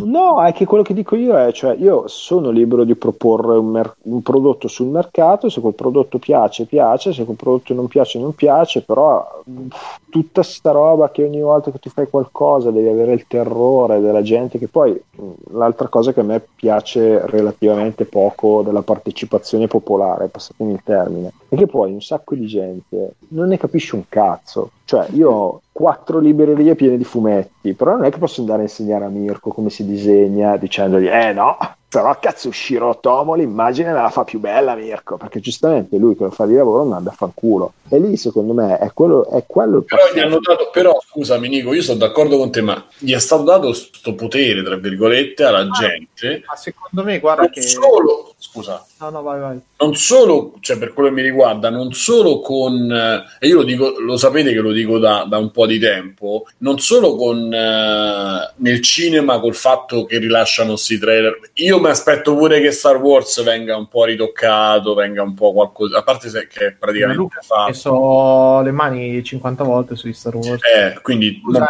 tutti, tutti i film Disney che li stanno riprendendo per togliere i negri, il razzismo, tutte robe che c'erano nei vecchi film. Ma quella è un'altra cosa, stanno rifacendo delle cose perché diventino le nuove pietre miliari. Lucas era un'altra cosa ancora, Lucas era Aspetta, però, l'artista aspetta, aspetta, aspetta, un attimo, un attimo. molto, c'è un discorso molto paraculo che ha, che ha applicato anche Sony è la detenzione di diritti. Che poi- quindi Disney li sta rifacendo anche per questo motivo, per avere altri 20-30 Sta anche anni. ripulendo nel frattempo. Sì, sì, sta ripulendo. Tra l'altro, io ho scoperto che il regista di Aladdin è, Guy Ritchie, quindi per me già potrebbe piacere. A vedere. Anche se Ma quello è un percorso differente, Simo, perché stanno proprio sostituendo, cioè i classici col tempo diventeranno per forza di dominio pubblico, perché passati i cent'anni, quello che è, eh, non potranno più fare niente. Steamboat Willie diventerà di dominio pubblico o è già diventato perché ha 100 anni. Sì, 70. Ma i diritti su, e questo Nicola lo saprà, però i diritti di utilizzo di quello nuovo, che deve dovrà diventare Esatto, nuovo, esatto.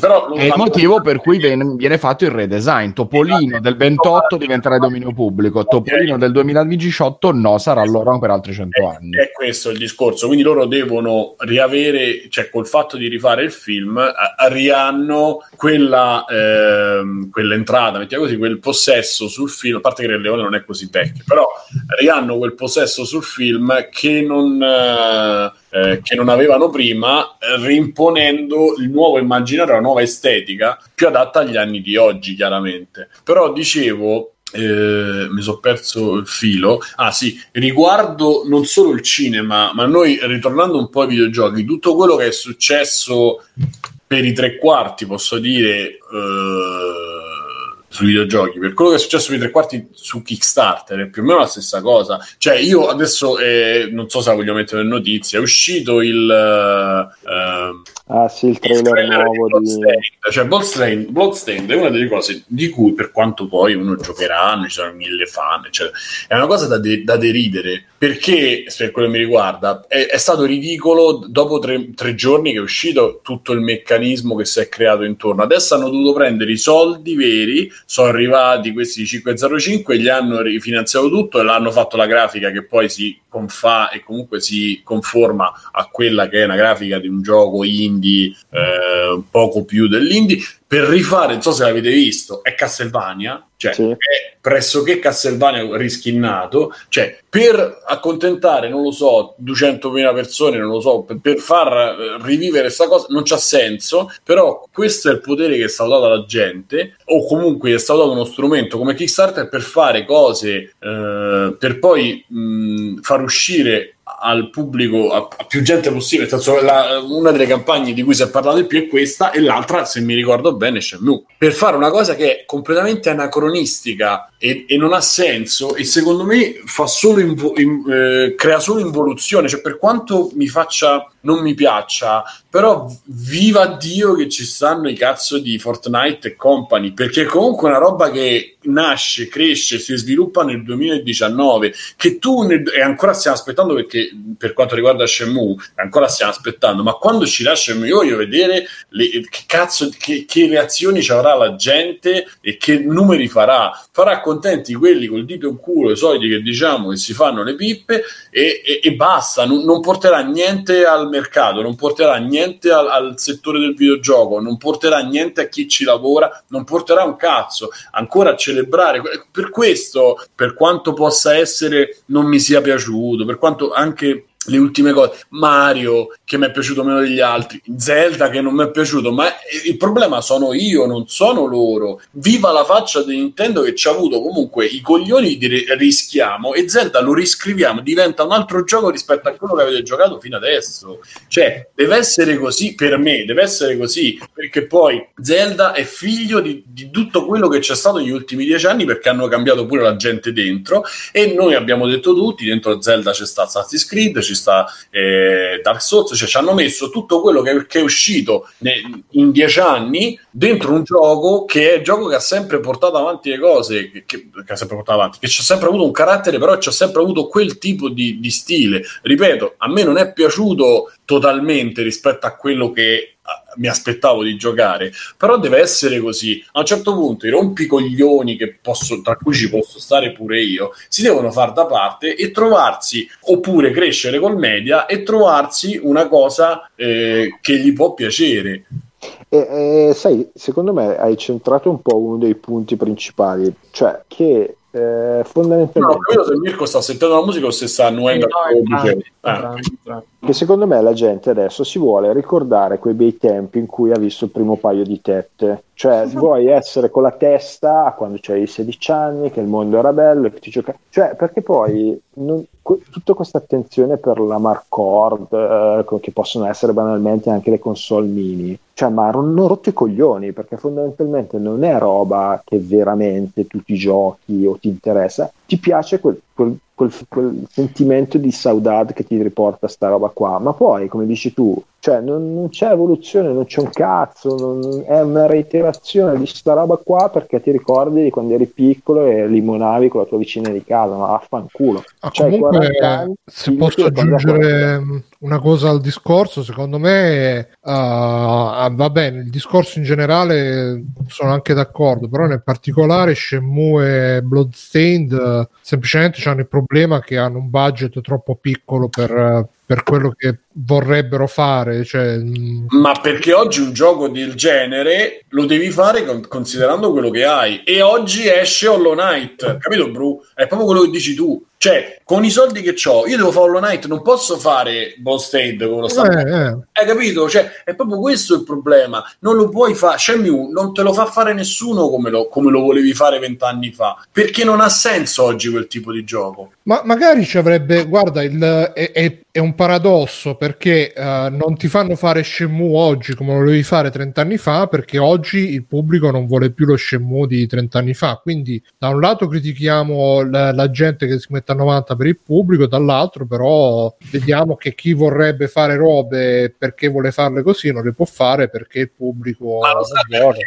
perché poi uno deve dare a Cesare perché è di Cesare. Shenmue ha fatto gli open world quando non c'erano gli open world, ti ha dato la sensazione di stare in un open world, perché poi c'erano magagni, eccetera, quando non c'erano gli open world. E quando oggi tu vai, a me fanno ridere quelli che oggi, ah, Fallout 3, apro tutti i cassetti, prendo le cose, ma ci avete giocato a Shenmue un po'? Era così ed era molto, cioè era molto più interessante trovare una biglia e Shenmue che prendere la munizione dentro un cassetto da Fallout. Mo sto unendo le cose, però dico, cioè quello che ha dato Shenmue al mondo del videogioco in quel momento è, è ancora oggi in qualche maniera rimane e, ed evolve ed è questo il bello poi di, di, di, una, di una, cosa che, che, va avanti, di un media che cresce. Non è rimanere, cioè, nel senso, le idee belle che c'erano in Shenmue poi sono state ereditate sono state portate avanti da qualcuno che le ha reinterpretate mischiandole a quello che è la sua personalità, la sua visione e le cose che si fanno oggi. Se tu rifai la stessa cosa che facevi vent'anni fa, vuol dire che neghi tutto quello che c'era stato prima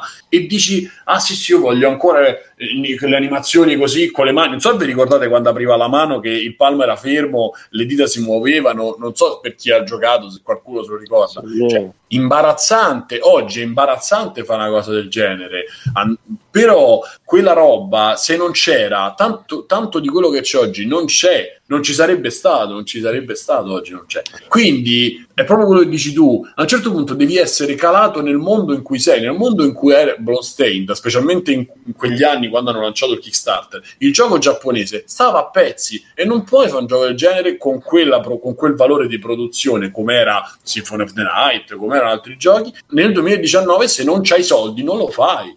Semplicemente. Ma, cioè, ma è quello il punto, anche perché poi sta un po' anche a te avere l'onestà intellettuale. Io, ad esempio, Castelvania li ho, li ho divorati e probabilmente anche questo mezzo, mezzo tentativo ce lo posso anche fare, però non mi aspetto che siano la stessa cosa. Ma perché? Perché mi è bastato, per dirti banalmente, rivedere il, il remake di Final Fantasy VII su Switch e dire, cazzo, ma quando ero ragazzino mi giocavo veramente sta roba?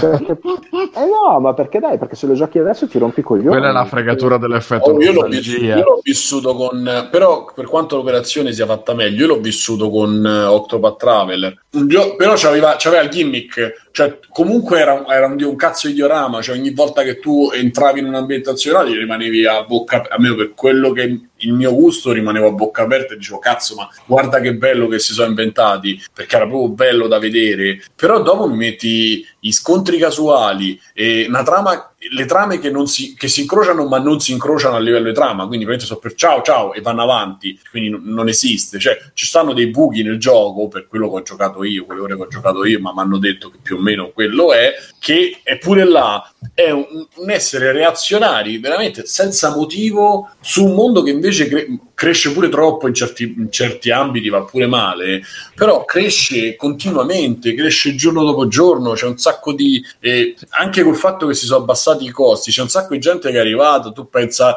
ma non lo so, a Papers, Please, pensa a tutto quello che sta facendo tutto quello di Papers, Please, pensa, cioè giochi che magari sono costati pure abbastanza poco, che l'ha fatti una persona, perché oggi so, c'è la possibilità di farlo, e questi vogliono fare i progetti ancora come vent'anni fa e c'erano 100 persone per fare una roba, che è, è inconcepibile, non lo puoi fare oggi. oggi Simone, Simone, aspetta, scusami, eh, io penso che ci sia anche un'altra visione della cosa, che non è soltanto facciamo così perché siamo rimasti vecchi dentro o per soddisfare i vecchi dentro, punto. Penso, uno, che ci sia una concatenazione di eventi che ti fa arrivare a una cosa del genere. Banalmente, Square dice, ok, dobbiamo fare dei giochi per Switch in esclusiva. Switch è una console che ha un hardware più basso rispetto alle altre, quindi dobbiamo fare qualcosa che riesca a girare bene su un hardware più semplice e non abbiamo avuto magari neanche tanto tempo per studiarcelo. Che cazzo facciamo?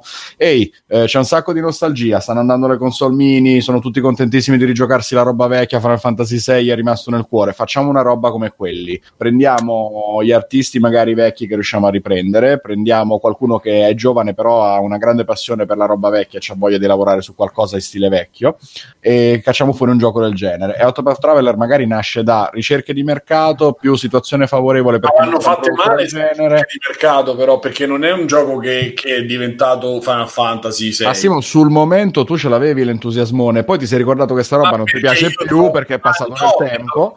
Aspetta, cioè, il concetto è che io dentro mi aspettavo un meccanismo calato nei miei giorni. Te lo ripeto. Eh no, invece, cioè, invece Octopath Traveler era, era, stato diretto nel dire: Oh, sono quella roba lì, eh. sono uscito nel 96 con la testa. Sì, ma questo ci sta. Io non, ho fatto Octopath Traveler per mio gusto, parlavo del mio gusto e della mia esperienza. No, no, mi sono agganciato a quello perché Octopath Traveler. Lo ripeto, Zelda è l'esempio, ma proprio perché parlo di Nintendo, ma lo stesso Fortnite è l'esempio, cioè ci hanno provato in tutte le maniere, non ce la facevano, si so perché è evoluto eh, come coso, come PUBG. PUBG era un altro gioco, poi è cambiato e è diventato quello che è. Cioè, le cose poi si evolvono e accontentare, cioè io il fatto che io sia legato, come diceva poi Nicola, no? che uno è legato a, a, quel momento un po' per l'età, un po' per il gioco, un po' per, per tante cose. Per tante cose. È bello, parliamone, celebriamoli, facciamo tutto quello che vi pare, però dopo finiamo, cioè rimettiamo, chiudiamo i cassetti e andiamo avanti. Nel... Eh, ma volevo dire che c'è ancora lo spazio per prodotti di questo tipo e che forse è la, l'interpretazione sbagliata, l'aspettativa sbagliata a fartelo percepire come storto. Allora, togli... Perché Octopath era onesto in questo, Fortnite è onesto togli... nel suo togli... e appunto hanno... Però c'è 2-3 vieni al discorso. Eh, Shenmue 3 viene proprio da, dal vecchio per il vecchio. Shenmue 3 non potrà mai essere venduto ai ventenni solo io l'ho scoperto da Ma io pure non lo, non lo comprerei. l'altro giorno che Tekken non è più Tekken. Cioè Tekken tu c'hai le ultra che premi un tasto e succedono 5 20 secondi di ultra, lo stesso sul Calibur. Sì, tutti i picchiaduro sono stati semplificati per tanti non, non, non, non solo semplificati, ma sono stati resi più spettacolari hanno, reso delle, hanno messo delle cose ah, no, eh, Simone, io da giocatore di Tekken ti dico che non è proprio così. Ah, ok, così mi hanno detto. Diciamo, allora, diciamo, che hanno inserito delle, anche delle cose un po' più semplici. Chi te l'ha detto? Chi, chi, è stato sto stronzo Vito, che te l'ha detto? Vito Stone mi ha detto che c'è un tasto che tu quando rimani, Vito quando e... rimani con poca energia, certo è un cortocircuito nella testa di Bruno. Quando rimani con poca energia, tu premi dei tasti. Ma che sì, hanno aggiunto un ultra alla Street Fighter, ma non è che non è più Tekken. E... No, non è più il Tekken. No, voglio dire, non è più il Tekken Tekken 3 dove dovevi fare la ca- facevi la counter, facevi un'altra counter, la chicken, cioè era una roba comunque. Ma la fai ancora, Simone? La, sì, la hanno aggiunto cose, sto dicendo. Eh. Chiaro che poi il picchiaduro rimane, rimane chiu- chiuso, tra virgolette, in, in, nel suo, perché poi comunque c'è una schiera enorme di fan che vanno a contare i frame. Comunque se l'ha detto Vito ha ragione. No, voglio dire, Bruno, quello che voglio dire è che non è... Anche se non è così, semplicemente il, il Tekken di oggi non è Tekken del, con tutto che il picchiaduro rimane un po' abbastanza simile ma a sì, ma è banalmente un'evoluzione perché non è che possono oh, rimanere sempre oh, bravo allora non me, non, tu non 2019 è come se uno se ne esce con Kickstarter. Facciamo Street Fighter che hanno quattro personaggi hanno tre mosse un dise- cioè, sei anacronistico. Tutto perché? Per, per accontentare quella sete di Vabbè, ma comunque io direi di, di aspettare che escano sia Bloodstained che Shenmue 3 perché che ma io parlo della mia perché- sensazione Bruno io parlo della mia sensazione non è che sto io parlo della mia. Eh, esatto, esatto, io sono d'accordo con te e ti ripeto, io ho detto cazzo, voi è diventato bello, poi mentre parliamo di Sonic eccetera ci ragiono e dico cazzo, bello, però io ma, cioè, prefe- ho preferito vedere altre cose, eh, preferisco vedere altre cose, Hollow Knight l'ho apprezzato molto per quello che è e Hollow Knight ha delle influenze di quelli che sono stati i giochi di oggi. Bloodstained sono sicuro che non ci avrà nessun tipo di influenze e non sarà seminale un- per un cazzo. Cioè, per il futuro, Bloodstained se c'è o non c'è, non cambia niente a nessuno. Ma chissà Simone perché eh, Iga, a parte che il trailer è bellissimo, con, eh, quando Oh, fanno vedere tutti i commenti e poi lui dice, Okay. Sì, lui sì. dice ah, gli dimostrerò che si sbagliano, boom. A me sembra pure peggiorato il design. eh, Ma di- poi- Questa roba lo sai che anche a me eh, non ho la protagonista a viso era più bello nella versione originale, quale, quello rifatto è orribile. delle cose che non c'era senso di ritoccarle e delle altre le hanno lasciate boh. Vabbè, comunque dicevo, lui ha fatto come bonus, ha rilasciato quel Castlevania in stile 8 bit che tutti hanno detto, ah, è bellissimo, è il più bel Castlevania, Metroidvania. Quindi magari a livello di design c'è ancora qualcosa da dire, magari lo, lo dirà su, su Bloodstained, per quanto... Posso dire una fine- cosa, Bru? Io Eh. cioè io lo spero. Per quanto, per carità, vede i trailer, ogni volta ci devo credere proprio forte. Per, per dire- Allora, incrociamo le dita, le incrocio in diretta, cioè incrociamo le dita che sarà eh, la rivoluzione del, del Metroidvania e del Castlevania. Ok, speriamo che sia, que- che sia così come dici tu. Però io penso che se Iga, prima di andare su Kickstarter, si sarà fatto il giro delle sette chiese con questo prodottino a dire me lo producete e se nessuno gli ha detto te li do io mh, 500.000, un milione, quelli che cazzo so i soldi, un motivo ci sarà. Capito? Eh, ma Simone, magari sono anche i- che i publisher sono molto prudenti, non vogliono rischiare, cioè pure robe come Hellblade, Senuas, eccetera, non l'avrebbero pubblicato nessun publisher, oppure se l'avessero pubblicato avrebbero fatto una roba completamente diversa. Ma sono io- discorsi che devi sempre un Però attimo quello, però scusa, contestualizzare. Esatto, una- secondo me lo devi contestualizzare. Cioè, Hellblade, a parte che secondo me hanno una storia loro diversa, ma è un gioco che non credo che da qui in poi le tematiche che tocca, spero. Cioè, però non credo che le tematiche che tocca il Blade, perché poi sono quelle il fulcro del gioco, verranno, eh, rigenereranno qualche cosa eh, nei prossimi giochi e non credo che gli daranno i soldi per fare questo cioè i soldi che gli daranno allo studio, che adesso purtroppo non ricordo il nome, eh, Ninja Theory. Ninja Theory, non credo che glieli daranno in base al fatto che cioè, se gli daranno, gli daranno in base al fatto al flow, al, al flow di lavoro, al fatto che sono riusciti in pochi a fare una cosa decente anche graficamente. Eh, loro sono stati acquisiti da Microsoft, Ecco, quindi però credo che...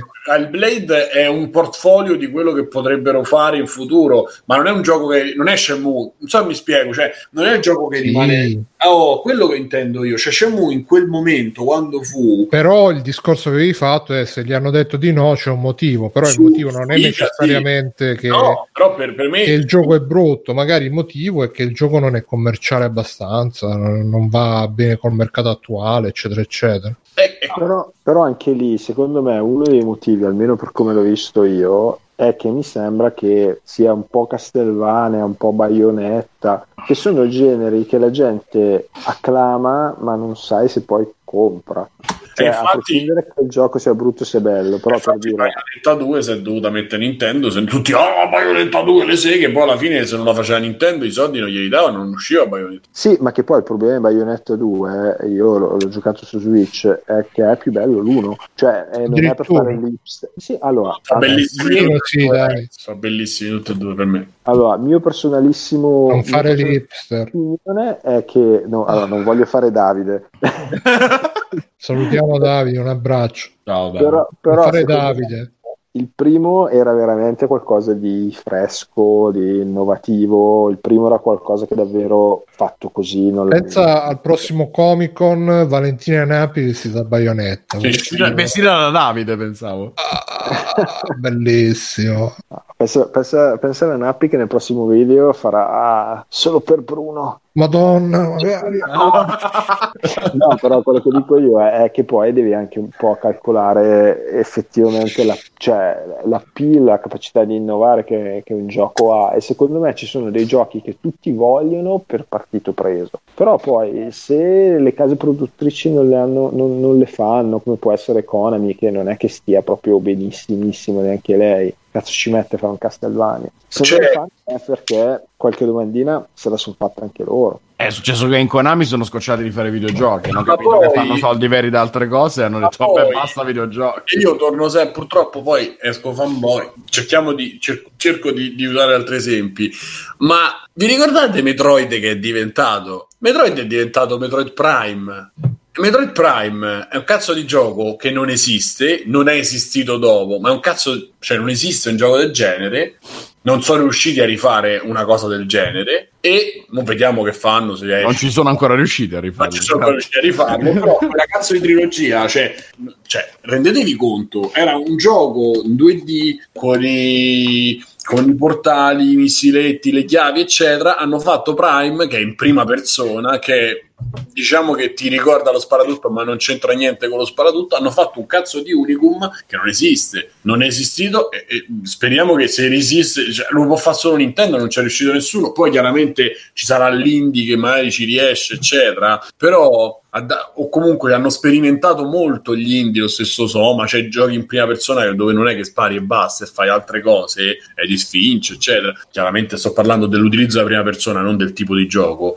Però è quella la roba che uno si aspetta. Non è eh, rivedere un Metroid fatto a Nintendo uguale, o meglio, magari lo fanno, lo fanno su DS, come è stato quello due o tre anni fa, che c'è stato quello su Game Boy, su, su Game Boy, sì, su DS, 3DS, che non era manco male, da quello che so, da quello che mi dicono. Cioè, è, è questo il concetto che dico io fermo restando, ma lo stesso Metal Gear comunque è cambiato, è cambiato tanto. E io con e si è preso le peggio pernacchie perché è diverso tra l'altro. Ma questo va bene però il 5 tu, mi, tu sei un appassionato di Metal Bruno io l'adoro il 5 sei due appassionati di, di, Metal Gear no? io purtroppo non posso essere appassionato se non li guardo su YouTube io ho giocato tutta la serie perché per fortuna sono riuscito a giocarci negli anni perché sennò sì. oggi non ce la farei i vecchi non riuscirei a giocarli oggi. Io, io il 3 l'ho cominciato quattro volte il 4 l'ho cominciato tre volte cioè non, non ci riesco non gliela faccio sono stupido proprio non ce la posso fare però per voi che magari avete seguito tutta la saga, cioè io poi ne sapete sicuramente meglio di me, credo che comunque Coso Kojima. Kojima il 5 l'avesse pensato abbastanza così, non lo so, me lo dovete confermare voi. Io penso di sì, io sono fiero sostenitore della teoria che Peace Walker, il Metal Gear uscito per PSP in esclusiva nel 2010, fosse una specie di grossa demo di quello che poi è diventato Ground Zero e The Phantom Pain. Ma secondo me l'idea nasce... solo open world dentro. Poi. Sì, l'idea nasceva secondo me da lì, nasceva da lontano e Sony gli ha detto ok, tu cominci a farmi questa cosa piccolina per PSP che così buttiamo fuori l'esclusiva, vediamo il pubblico come reagisce e poi se ne parla. Eh, Poi allora, dopo è andato bene, ha avuto i soldi per farlo. Tu da fan non sei più contento e ti hanno comunque mantenuto la, la saga, e anche se stravolgendo delle cose e, rispetto a rifare un altro Metal Gear. Con... Allora, il fan integralista di Metal Gear ti dice è una merda perché The Phantom Pain non è Metal Gear, perché non ci sono i super spiegoni, i super filmati, non c'è la storia collegata strettamente agli altri, eccetera, eccetera. Io ti dico che The Phantom Pain l'ho adorato proprio perché è molto più gioco, ci ho passato molto più tempo proprio perché è molto più gioco, anche se per delle cose con delle meccaniche che potrebbero essere di merda, cioè il fatto di rifare costantemente le missioni, eccetera, è una cosa da malati, va bene. A me è piaciuto avere questa possibilità perché non è solo il corridoione story driven, ma ti dà anche la possibilità di divertirti, di variare tantissimo, di giocare col gioco, oltre alla storia che purtroppo però sappiamo essere uscita monca rispetto a quello che poteva essere, poteva essere molto più grandioso lato narrativo. Per però è probabilmente il Metal Gear che è più gioco di tutti quanti, mentre gli altri avevano un gioco che funzionava molto meno, che era molto più streaming più scarno lato gameplay, cioè quindi solo interazione col gioco, eccetera. E poi c'aveva i filmati infiniti e tutto quello che. Allora, ragazzi, eh, qua il, eh, i miei super timing che vi ricordo che trovate nelle note dell'episodio mi indicano che è un'ora che stiamo parlando prima di Sonic e poi del trailer di Bloodstained, quindi di andare avanti. Ma perché il discorso si è fatto leggermente più grande. Io volevo un attimo chiudere, Bruno, scusami, con... Eh, vabbè, eh, tu, Alessio, che cazzo. Ho parlato finora, effettivamente.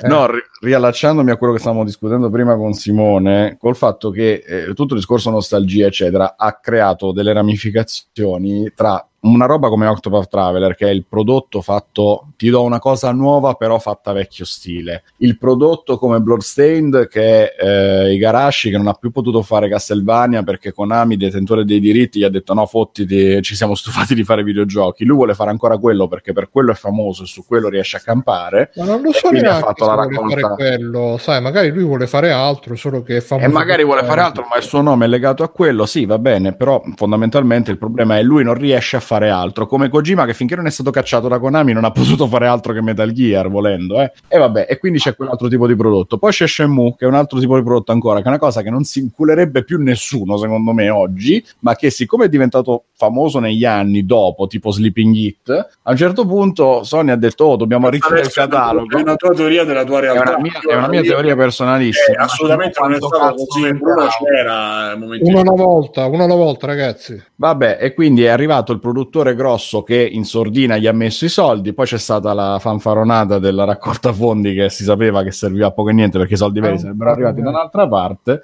e, e vabbè, e uscirà forse prima o poi. E poi ci abbiamo altre robe che sono veramente solo per i super matti, tipo Micro Mages, che è un gioco per il NES che uscirà boh, l'anno prossimo, una cosa del genere, da una campagna di Indiegogo. No, è già uscito. è uscito adesso? A posto, fantastico, mi sono confuso. Con tanto di scatola, di cartuccia, di manuale delle istruzioni, che è proprio C'è la anche roba-. Non voglio fare a meno di, eh, del mio NES, della mia console di 30 anni fa, voglio ancora l'emozione di giocare con la console di 30 anni fa, eccetera, che è l'esagerazione massima di quello che diceva Nicola prima, del voglio ricordarmi la ragazzina di 16 anni, eccetera, eccetera.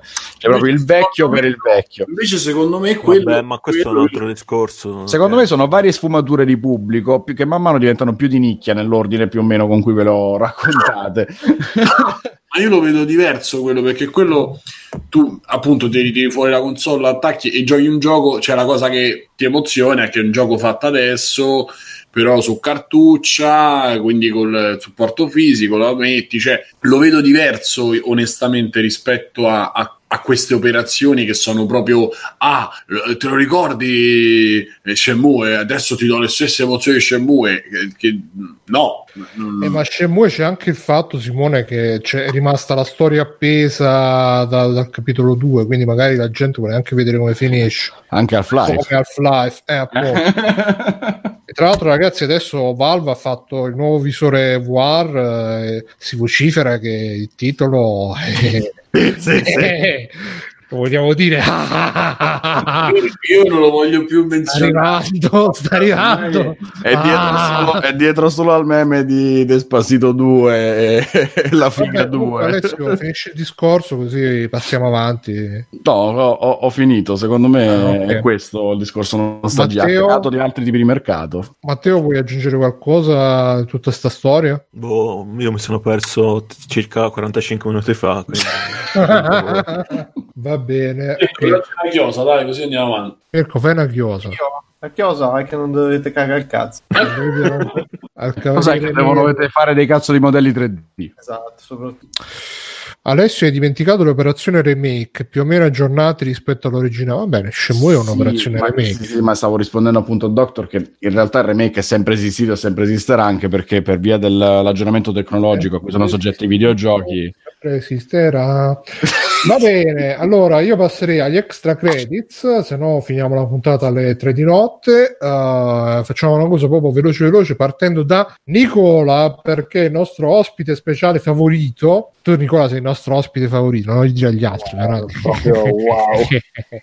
Fa, Allora, faccio un bel extra credit veloce però che Allora, posso parlarvi di telefilm o fumetto? Decidete voi velocissimo. Vale- Chi è che ha scorreggiato?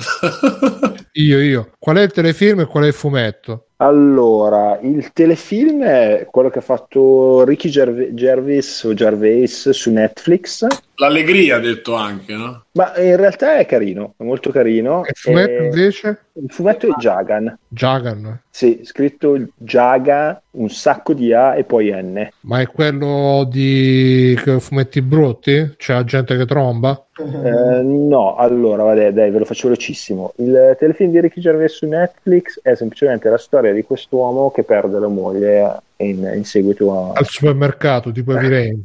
Più o meno, continuando a chiamarla moglie, moglie. No, eh, lui perde la moglie in seguito, Afterlife, vero? a- in- in- in seguito a una malattia. Afterlife ci chiedono dalla regia? Sì, esatto, Afterlife. Ok. E fondamentalmente la parte interessante è che parla, è un, fi- è un telefilm che parla della, della vita di un uomo che ha perso tutto e non gliene frega più un cazzo di niente. E la cosa interessante Devo vederlo. è che senza essere eccessivamente sdolcinato eh, ti, ti presenta la, la visione di un uomo che non ha più bisogno di stare da alcune regole sociali, cioè c'è un dialogo surreale eh, di un personaggio che gli fa senti se tu continui così io dovrò prendere delle, dovrò prendere delle azioni dovrò fare delle azioni nei tuoi confronti perché non è possibile che tu faccia così. E lui gli risponde senti è morta mia moglie. Io ormai cioè non me ne frega più un cazzo di far finta di essere una brava persona, io posso fare quel cazzo che voglio, perché tanto mia moglie è morta, la cosa più importante della mia vita è morta, quindi di andare d'accordo con voi non me ne frega un cazzo. Quindi sai cosa succede? Che io farò così e poi vedremo che cazzo, che cazzo vuoi fare tu. Più o meno a grandi linee questa è la storia di una persona che si, si libera un po' da tutta l'ipocrisia che ti deriva. Aspetta, aspetta, fa- fammi indovinare. E la grande liberazione sarà dire negri, dire che le quote rosa non servono e che il femminismo ha sbagliato tutto ed essere, Porta politicamente, rispetto, ed essere rispetto. politicamente scorretto. Porta rispetto a Greg Gervais. Fammi godere, fammi godere questa grande liberazione. Quello Salvini, Eh, lui è un attimino più intelligente, Eh, no, inizia a esplorare le droghe, inizia a vivere proprio a cazzo di cane come vuole lui, cioè ve lo consiglio anche solo di guardare le prime puntate perché è interessante il modo in cui esplora che cazzo succede a una persona quando non ha più niente da perdere e anche se vive non ha più voglia di vivere sostanzialmente. Comunque perché- Ricky Gervais ce l'ha questa vena molto depressiva, anche in... eh, io l'ho conosciuto con The Office eh, versione britannica e anche lì è abbastanza...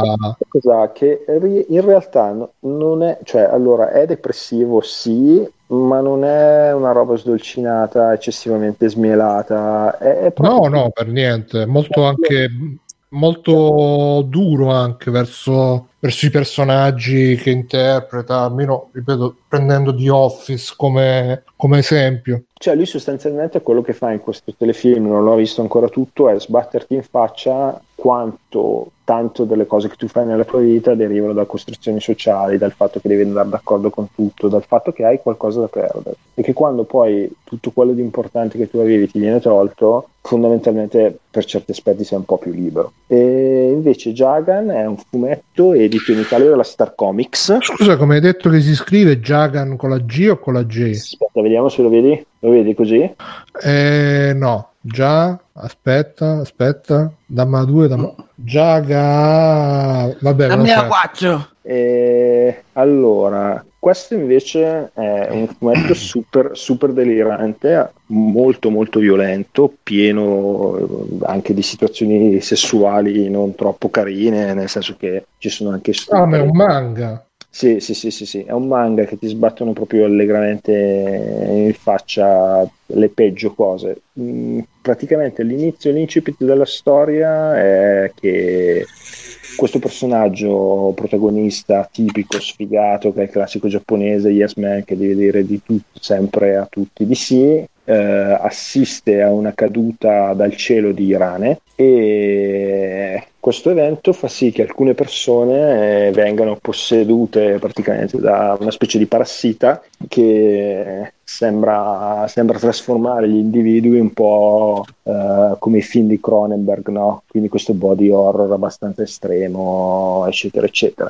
Un po' Kiseiju fino adesso. Un po', un po' Kisage, un po' Devilman. Eh, dove però ci sono alcune, alcune regole che cambiano un po' rispetto a questi due. Eh, adesso non vi accenno troppo della trama perché sennò vi, vi spoiler veramente la storia che in realtà è abbastanza carina. Ehm, comunque è tutta una, una scusa per far vedere gente che si spara, si ammazza, si sbudella.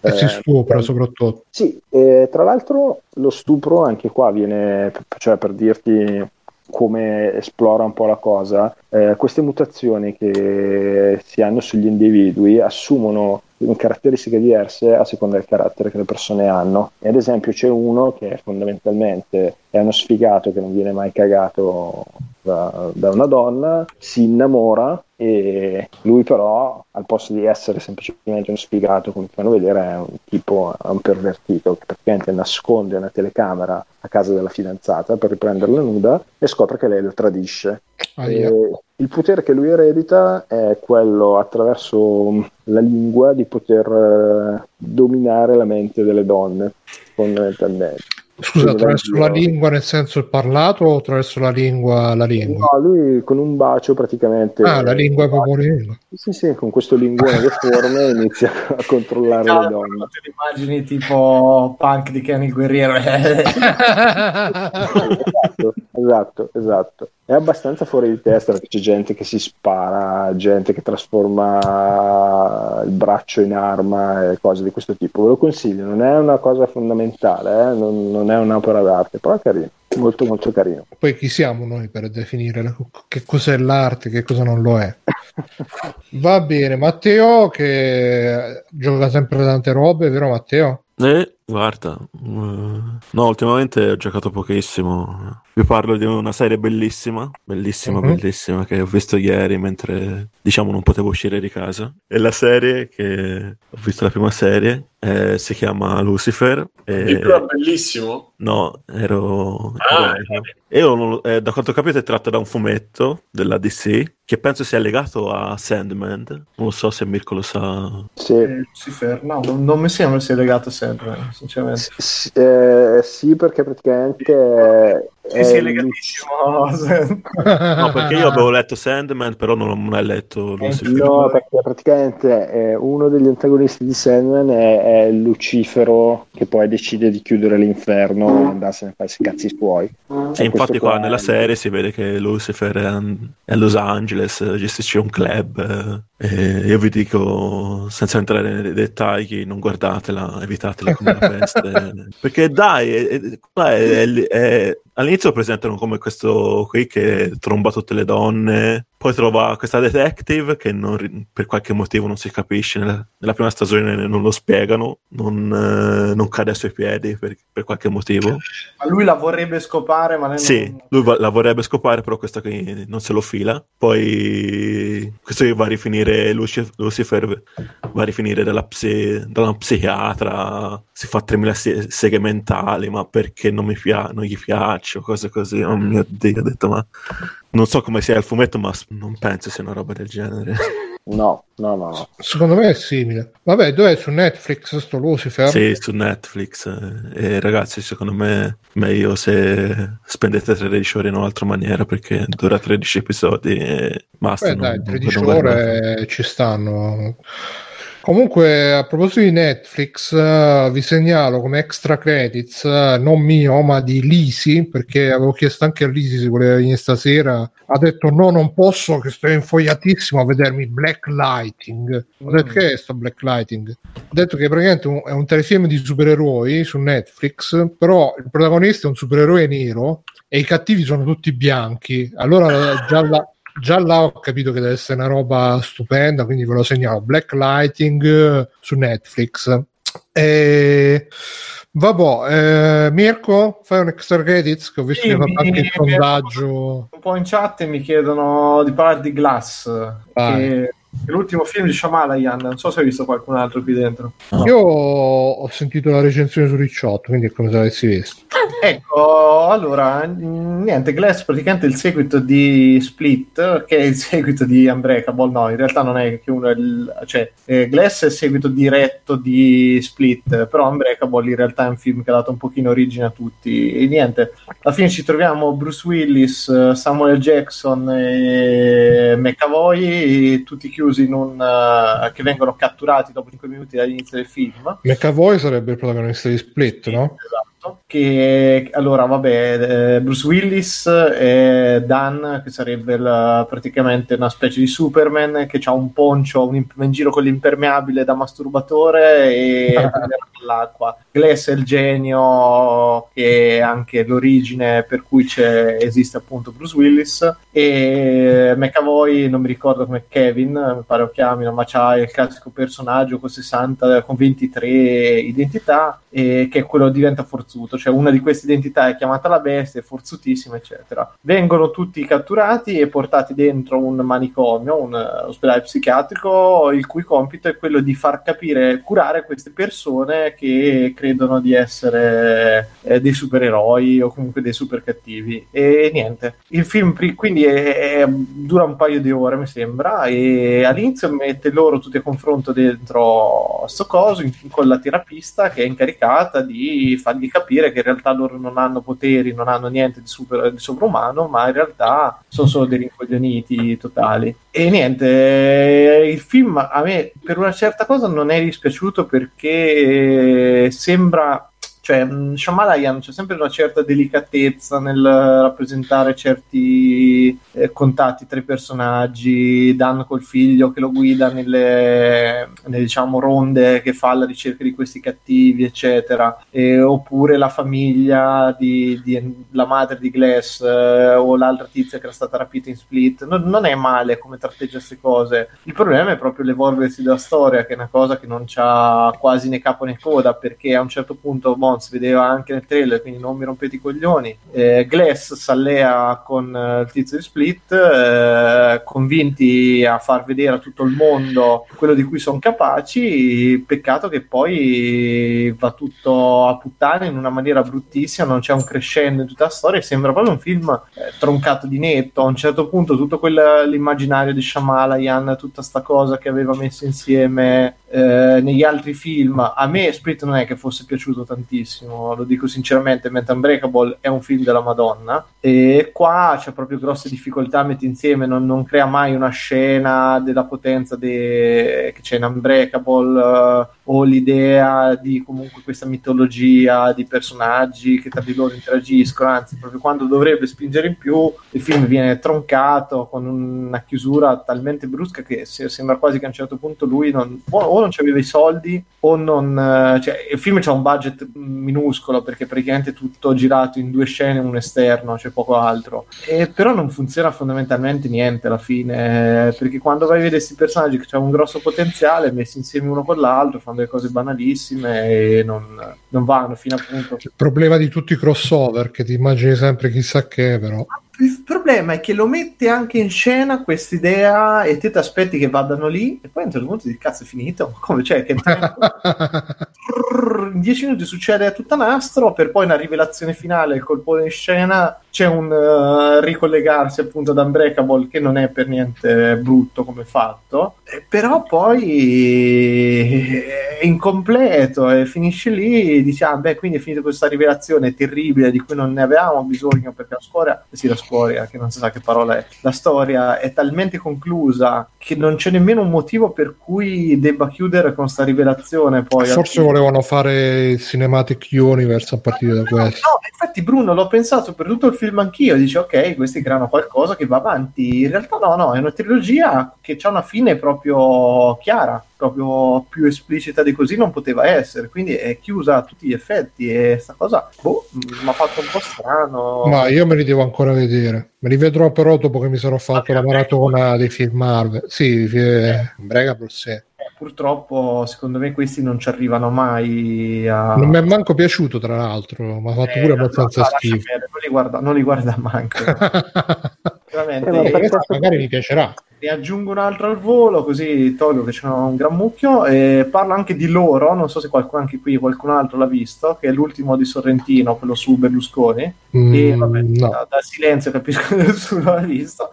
Comunque, niente, allora il, il film che è uscito in due parti, loro 1 e loro 2, che questo loro 2 secondo me c'è un motivo perché si chiama loro 2, perché loro 1 è incentrato tutto sul sto personaggio interpretato da Scamarcio che fondamentalmente, allora tutto il film parte con eh, questi non sono fatti reali, ma è una ricostruzione più o meno veritiera, veritiera di certi fatti, ecco. E quindi prende già un pochino di distanze da tutto quello che è la storia berlusconiana. E che succede? Che nella prima parte c'è Scamarcio, che è questo imprenditore che rifà le, cioè, è basato tutto su Tarantini, no? quello che, che trovava l'escort per Berlusconi, che nella sua voglia di abbandonare il sud, scalare il potere, farsi vedere da appunto Silvio, convince a entrare nel suo giro, creare anzi proprio suo giro di escort, prendendo soldi di famiglia, eccetera. E il- praticamente la prima parte del film non è nient'altro che un videoclip per far vedere quanto eh, a Sorrentino piaccia la figa. Cioè si, si vede proprio un video cazzo di quelle, cioè sembra un video musicale pieno di figa dall'inizio alla fine, donne nude, scopate, dall'inizio alla fine, un'ora e venti e passa dura, è solo gnocche incredibili, fotografia patinatissima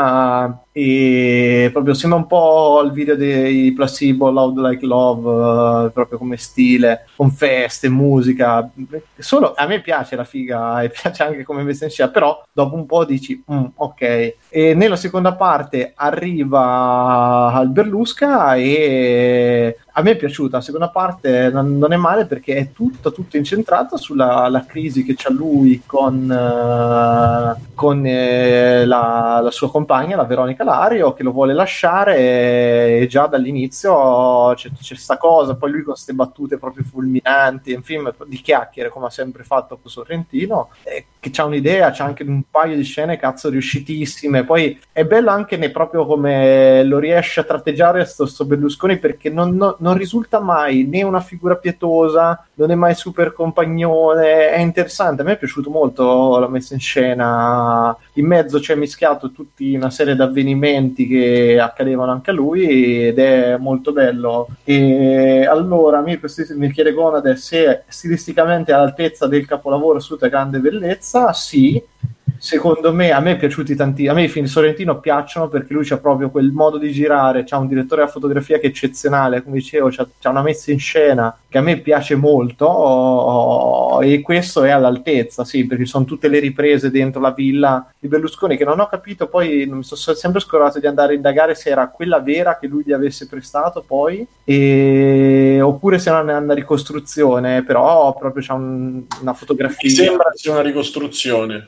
eh, però minchia, cioè, si vede che a lui torniamo lì, gli piacciono le persone ricche, gli piace la figa, gli piacciono sti cazzatoni verbali, e, e c- c'è un, compiacimento in sta cosa, proprio fa parte di tutta l'opera sorrentiniana, però a me piace questo modo di fare cinema, perché comunque trasmette, cioè vi dico, tutta la parte finale del- in cui la la situazione va a rotolo, insomma il rapporto va a puttane, tra, puttane in tutti i sensi, eh, eh, tra lui e la moglie che ha due o tre momenti, due o tre dialoghi che sono scritti molto molto bene eh, e a me non è dispiaciuto, però effettivamente la, la prima parte, ho detto, non, non l'ho capita perché è così tirata alla lunga, io eh, che visto che lo chiedono, è uscita una versione, eh, adesso è uscito il DVD completo, per quello che dico, mh, Fiordo chiede, volevo vederlo ma sapevo che in due parti, no perché c'è, c'ha avuto dei problemi grossi di distribuzione da quello che ho capito. Adesso è uscito il DVD con tutto, con montato tutto in un unico film. Io almeno ho visto quello. E per me, se vi piace Sorrentino, questo è buono. Lo- lo- io li preferisco questi film di chiacchiere, diciamo, suoi, li preferisco molto a quando cerca di mettere robe troppo complicate come aveva fatto in eh, Must Be the Place, che a me non, non è che era piaciuto. Anche lì, bella messa in scena, però una, una brutta trama. Questo sono dei dialoghi. Se vi piace quel mm, genere, ecco, se vi è piaciuta Grande Bellezza, secondo me questo è un pochino più piccolo, anche meno esagerato come cosa, però buon film, mi è dispiaciuto. È un film anche da sottofondo perché veramente sono quattro persone che chiacchierano, ve lo potete ascoltare tranquillamente mentre fate altro magari, però mh, per me il punto visivo,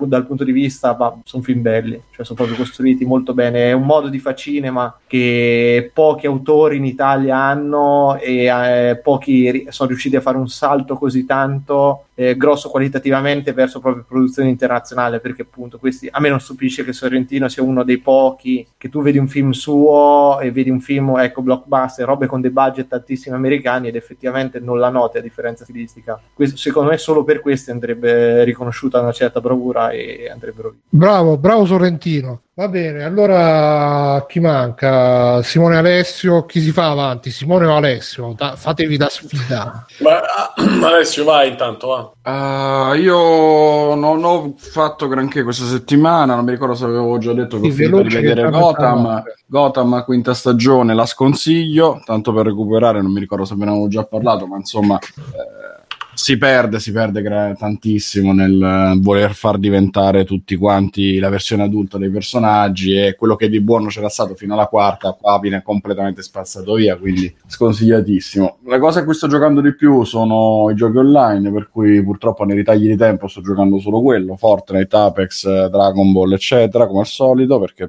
ho poco, poca concentrazione e poca voglia di stare a, a dedicarmi a cose più lunghe. Apex, eh, se qualcuno vuole unirsi ai nostri team di tre che più o meno alterniamo, ci stiamo giocando abbastanza. È una bella alternativa al solito sparatutto. La, la tecnica del Battle Royale, alla fine il gameplay del Battle Royale eh, si addice bene anche alla formula in prima persona. Dopo un inizio un po' confusionario in cui non, non mi trovavo molto a mio agio, devo dire che lo sto apprezzando tanto, anche se la mappa è praticamente tutto uguale, c'è pochissima varietà però il, il, gameplay dell'arrivo, trovo l'arma, trovo il potenziamento è interessante perché effettivamente invece di trovare già l'arma di valore più alto, più rara, eccetera, eccetera, come succede in, in Fortnite, qui si tratta di trovare i pezzi, ma l'arma di base è già quella, per cui tutti possono partire più o meno con le stesse, eh, la stessa pericolosità data dalle armi, però in più c'è il discorso dei personaggi che modifica il gioco con questi team di tre e i personaggi hanno vabbè, una personalità che non, non, influisce minimamente sul gioco, ma soprattutto hanno dei poteri eh, passivi e attivi che si attivano col tempo o che influenzano il modo in cui spari, come ti muovi, eccetera, eccetera, che possono ovviamente aiutare la squadra. C'è il guaritore, c'è quello che si muove più velocemente, più agilmente, e così via. E, essendo alla fine gratuito, penso che una prova po- possa valere la pena per chiunque, salvo che non vi dia fastidio, ovviamente, la, la motion sickness, perché essendo in prima persona e molto frenetico, eh, potete fare le scivolate come in Vanquish per dire per muovervi in giro, che serve per correre più veloce, quindi può dare molto fastidio a chi soffre questo genere di cose. Eh, avevo lasciato indietro qualche extra credit, ma per fare veloce passo la palla a Simone così vi dico. Ah, vai Simone, vai. Allora, io cerco di fare rapidamente, ho trovato forse una delle funzioni, cioè la, una maniera di utilizzare il Apple Watch, quindi la giustifica un eventuale acquisto. Ho provato questa applicazione che si chiama Pillow, proprio cuscino, ehm, che praticamente con l'utilizzo del, del, dell'orologio durante la notte, quindi durante il sonno, eh, monitora il sonno, riesce eh, nella sua funzione base, ovviamente fun- non ha tutto implementato, però riesce a mh, mm, monitorare appunto il sonno e in base ai battiti cardiaci e al movimento, quindi sfruttando le, le, le, le capacità del, dell'Apple Watch, ti, ti, calcola la qualità del sonno e, e mh, mm, quando addirittura riesce a capire quando vai a dormire senza che tu debba dargli ok. Uh, Scusa, questa cosa non la fa già l'Apple Watch no. di suo? No, e, e, praticamente ti fa un calcolo, ti riesce a dire la fase REM, quanto è durata, ti dà tutte le fasi del tuo sonno, dall'ora in cui vai a dormire all'ora in cui ti svegli, ti dice se ti suddivide il sonno in fase REM, eh, veglia, eh, sonno profondo, sonno leggero e ti dà la qualità, in base a questi dati ti dà la qualità del sonno e eh, ancora non l'ho, non l'ho preso il, diciamo, la versione premium, la versione totale. E addirittura ti registra per, per, per sentire il serussio, cioè apnee o cose del genere. E, e ti fa sempre comprandolo tutto perché è gratis altrimenti costa 5,49 e ti dà le, i vari grafici ti dà tutta poi una, un'analisi di dati che normalmente non avresti a cui normalmente non avresti accesso. L'ho provato per la terza notte, diciamo questa che lo provo. Mi sveglio sempre stanco, mi dà qualità del sonno 86, 80, insomma dagli 80 all'85% di qualità del sonno, quindi boh, non so. Sai qual è l'unico modo per raggiungere il 100%, vero? È morire. Bravo. e quindi va bene questo e poi eh, io mi sono mischiato tra. Scusa, Simone, ti interrompo un secondo, visto che parliamo di sonno, dormire, ci infilo dentro questo podcast che ho sentito mm, qualche giorno fa. In realtà sono tre puntate di un podcast che si occupa di. Forse avevo già segnalato, boh che si occupa di salute, bla bla bla, dove parlano di, di sonno e spiegano tutto molto bene, il sonno, eh, i legami con l'Alzheimer, eh, perché il sonno profondo che si fa durante le prime ore della notte piuttosto che sonno leggero che si fa molto molto molto interessante. Lo dico proprio da, anche da studenti di psicologia perché sono robe che abbiamo studiato all'epoca e però non abbiamo approfondito più di tanto perché all'epoca ancora non si capiva bene. Qua invece mh, parlano anche degli ultimi risvolti. Il podcast si chiama um, The Peter Attia Drive e eh, le puntate in questione sono dalla 47 alla 49 se vi interessa la salute, il sonno eccetera eccetera sentitevelo che è molto interessante anche proprio da un punto di vista anche tra virgolette scientifico barra accademico perché spiega molto bene a, a, che cosa effettivamente serve il sonno, che cosa accade durante il sonno, alcune cose sono ipotesi, altre no, quindi ve lo consiglio insieme al, all'app di Simone. Ok, velocemente le altre cose me le ricordo bene, comunque, cioè, perché abbiamo saltato la settimana scorsa, quindi avevo altre cose, ma mi dico quella, le cose che ho visto questa settimana. Eh, su Netflix c'è un, uh, una stagione, diciamo che una, diciamo un documentario, però di documentario diciamo che ha poco, eh, non, non, saprei come definirla adesso perché ovviamente non mi vengono le parole. Comunque si chiama uh, pa, pa, pa, Dangerous, Dangerous World of Comedy di Larry Charles. Larry Charles, l'ho visto. L'hai visto? Ho visto i primi tre. Bellissimo. Mi è piaciuto. E, um, sceneggiatore e regista statunitense, è uno degli sceneggiatori di Senfield, per dire. Poi ha diretto Masked Masked and Anonymous che non conosco, ha diretto Borat, eh, Religious che non conosco, Bruno e Il dittatore, quindi tutti i film con Baron Cohen, praticamente. Aspettate che mi si è staccata la cuffia. E mm, in, questa, in, questa, in, questa, in questo documentario, diciamo, lui praticamente si fa la domanda eh, se esistono, se esiste la comicità e che tipo di comicità esiste in paesi molto pericolosi, esempio Iraq, eh, Liberia, eh, mi pare pure Nigeria, eh, in Arabia Saudita, insomma tutti i posti che storicamente non è che se la passino proprio bene bene, ehm, per cui eh, va in tutti questi posti proprio fisicamente e va a parlare con i, con i stand-up comedian o comunque con i comici più famosi eh, del, del, luogo, eh, trovando anche le tematiche su cui si scherza, cioè facendo vedere le, le tematiche su cui si scherza e, e come vengono fatte, fa vedere anche delle serie tv, delle cose in Africa che alcune sono, chiaramente sono imbarazzanti perché poi roba magari di 10, 15, 20 anni fa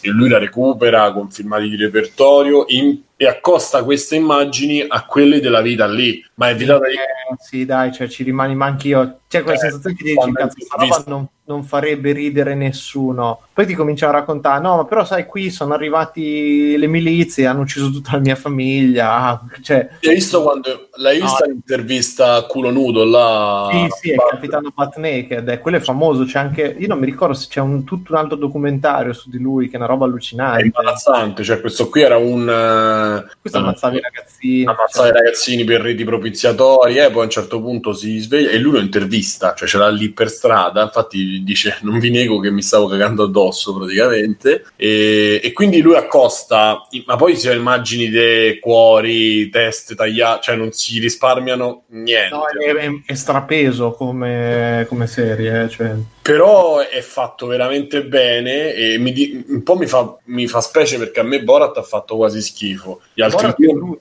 Bruno è fantastico.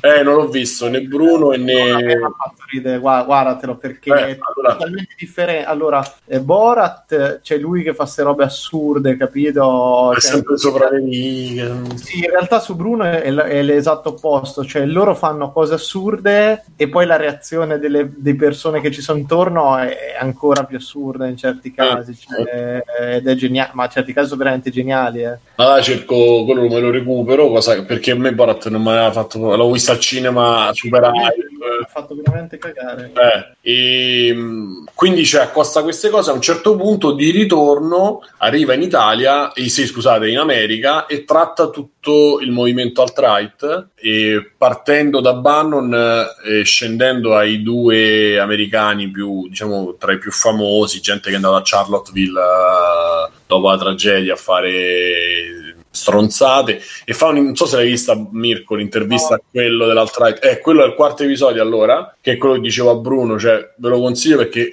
tratta tutte le tematiche dei meme delle cose, tutta quella roba lì e c'è un'intervista a questo che mi ha fatto raggelare proprio il sangue che è un coglione eh, tra cui io penso che si, si- vabbè poi ne, ne parliamo magari dopo e, mm, ed è molto quindi parla anche di quello che l'Occidente poi ha fatto e sta facendo in termini di commedia in termini di trattare determinate tematiche in determinate maniere. Quindi comunque fa vedere quanto poi la comicità in qualche maniera è legata anche, no anche, a stretto, eh, a doppio filo con la situazione socio-economica di, di un paese e il perché si fa comicità mediamente, no? Quindi in un paese povero magari cerchi di far dimenticare mh, le brutture di una guerra e in un paese ricco come il nostro come cerchi di, di- come si, si, si faccia ridere sulle disgrazie di una persona mh, o sulle disgrazie di un'etnia, cioè l'attenzione che stanno mettendo in America adesso su determinate tematiche come può essere tutto il movimento Me Too, come può essere eh, come era Life Matters, tutto quello che mh, eh, sta avvenendo da noi in Occidente, specialmente in quell'Occidente lì,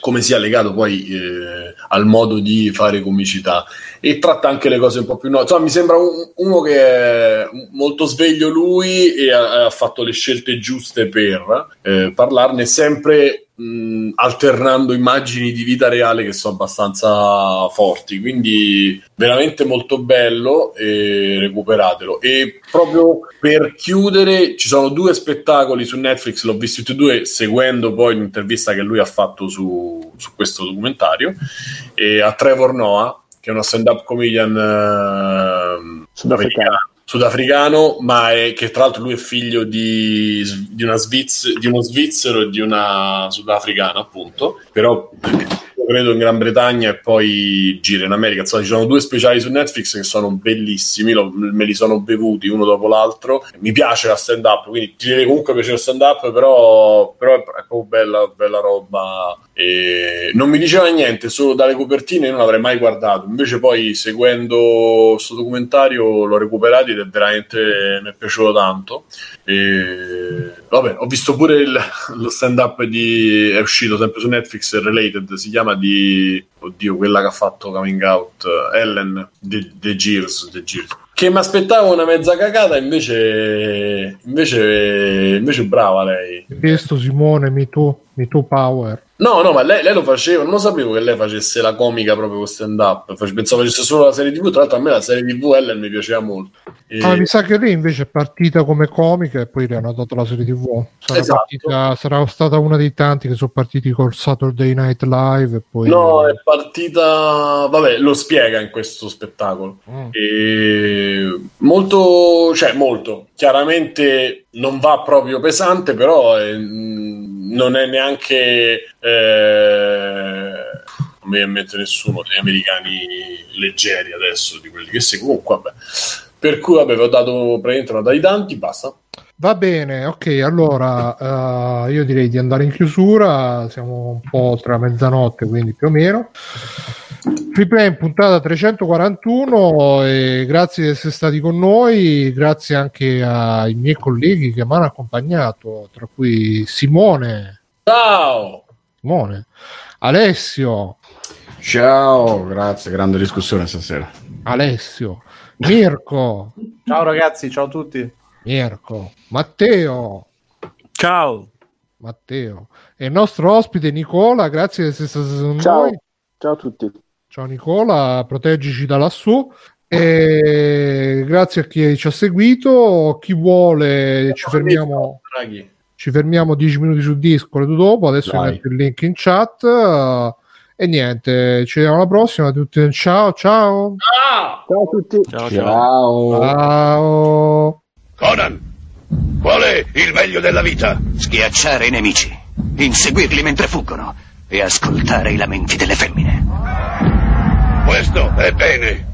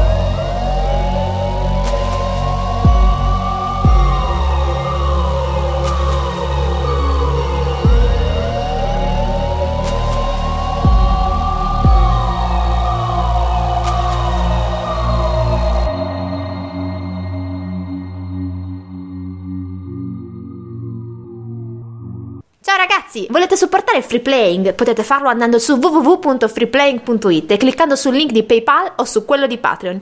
In più, Free Playing è anche affiliato a Amazon e riceve una piccola commissione sugli acquisti fatti tramite il banner Amazon presente sul sito. Ciao e grazie!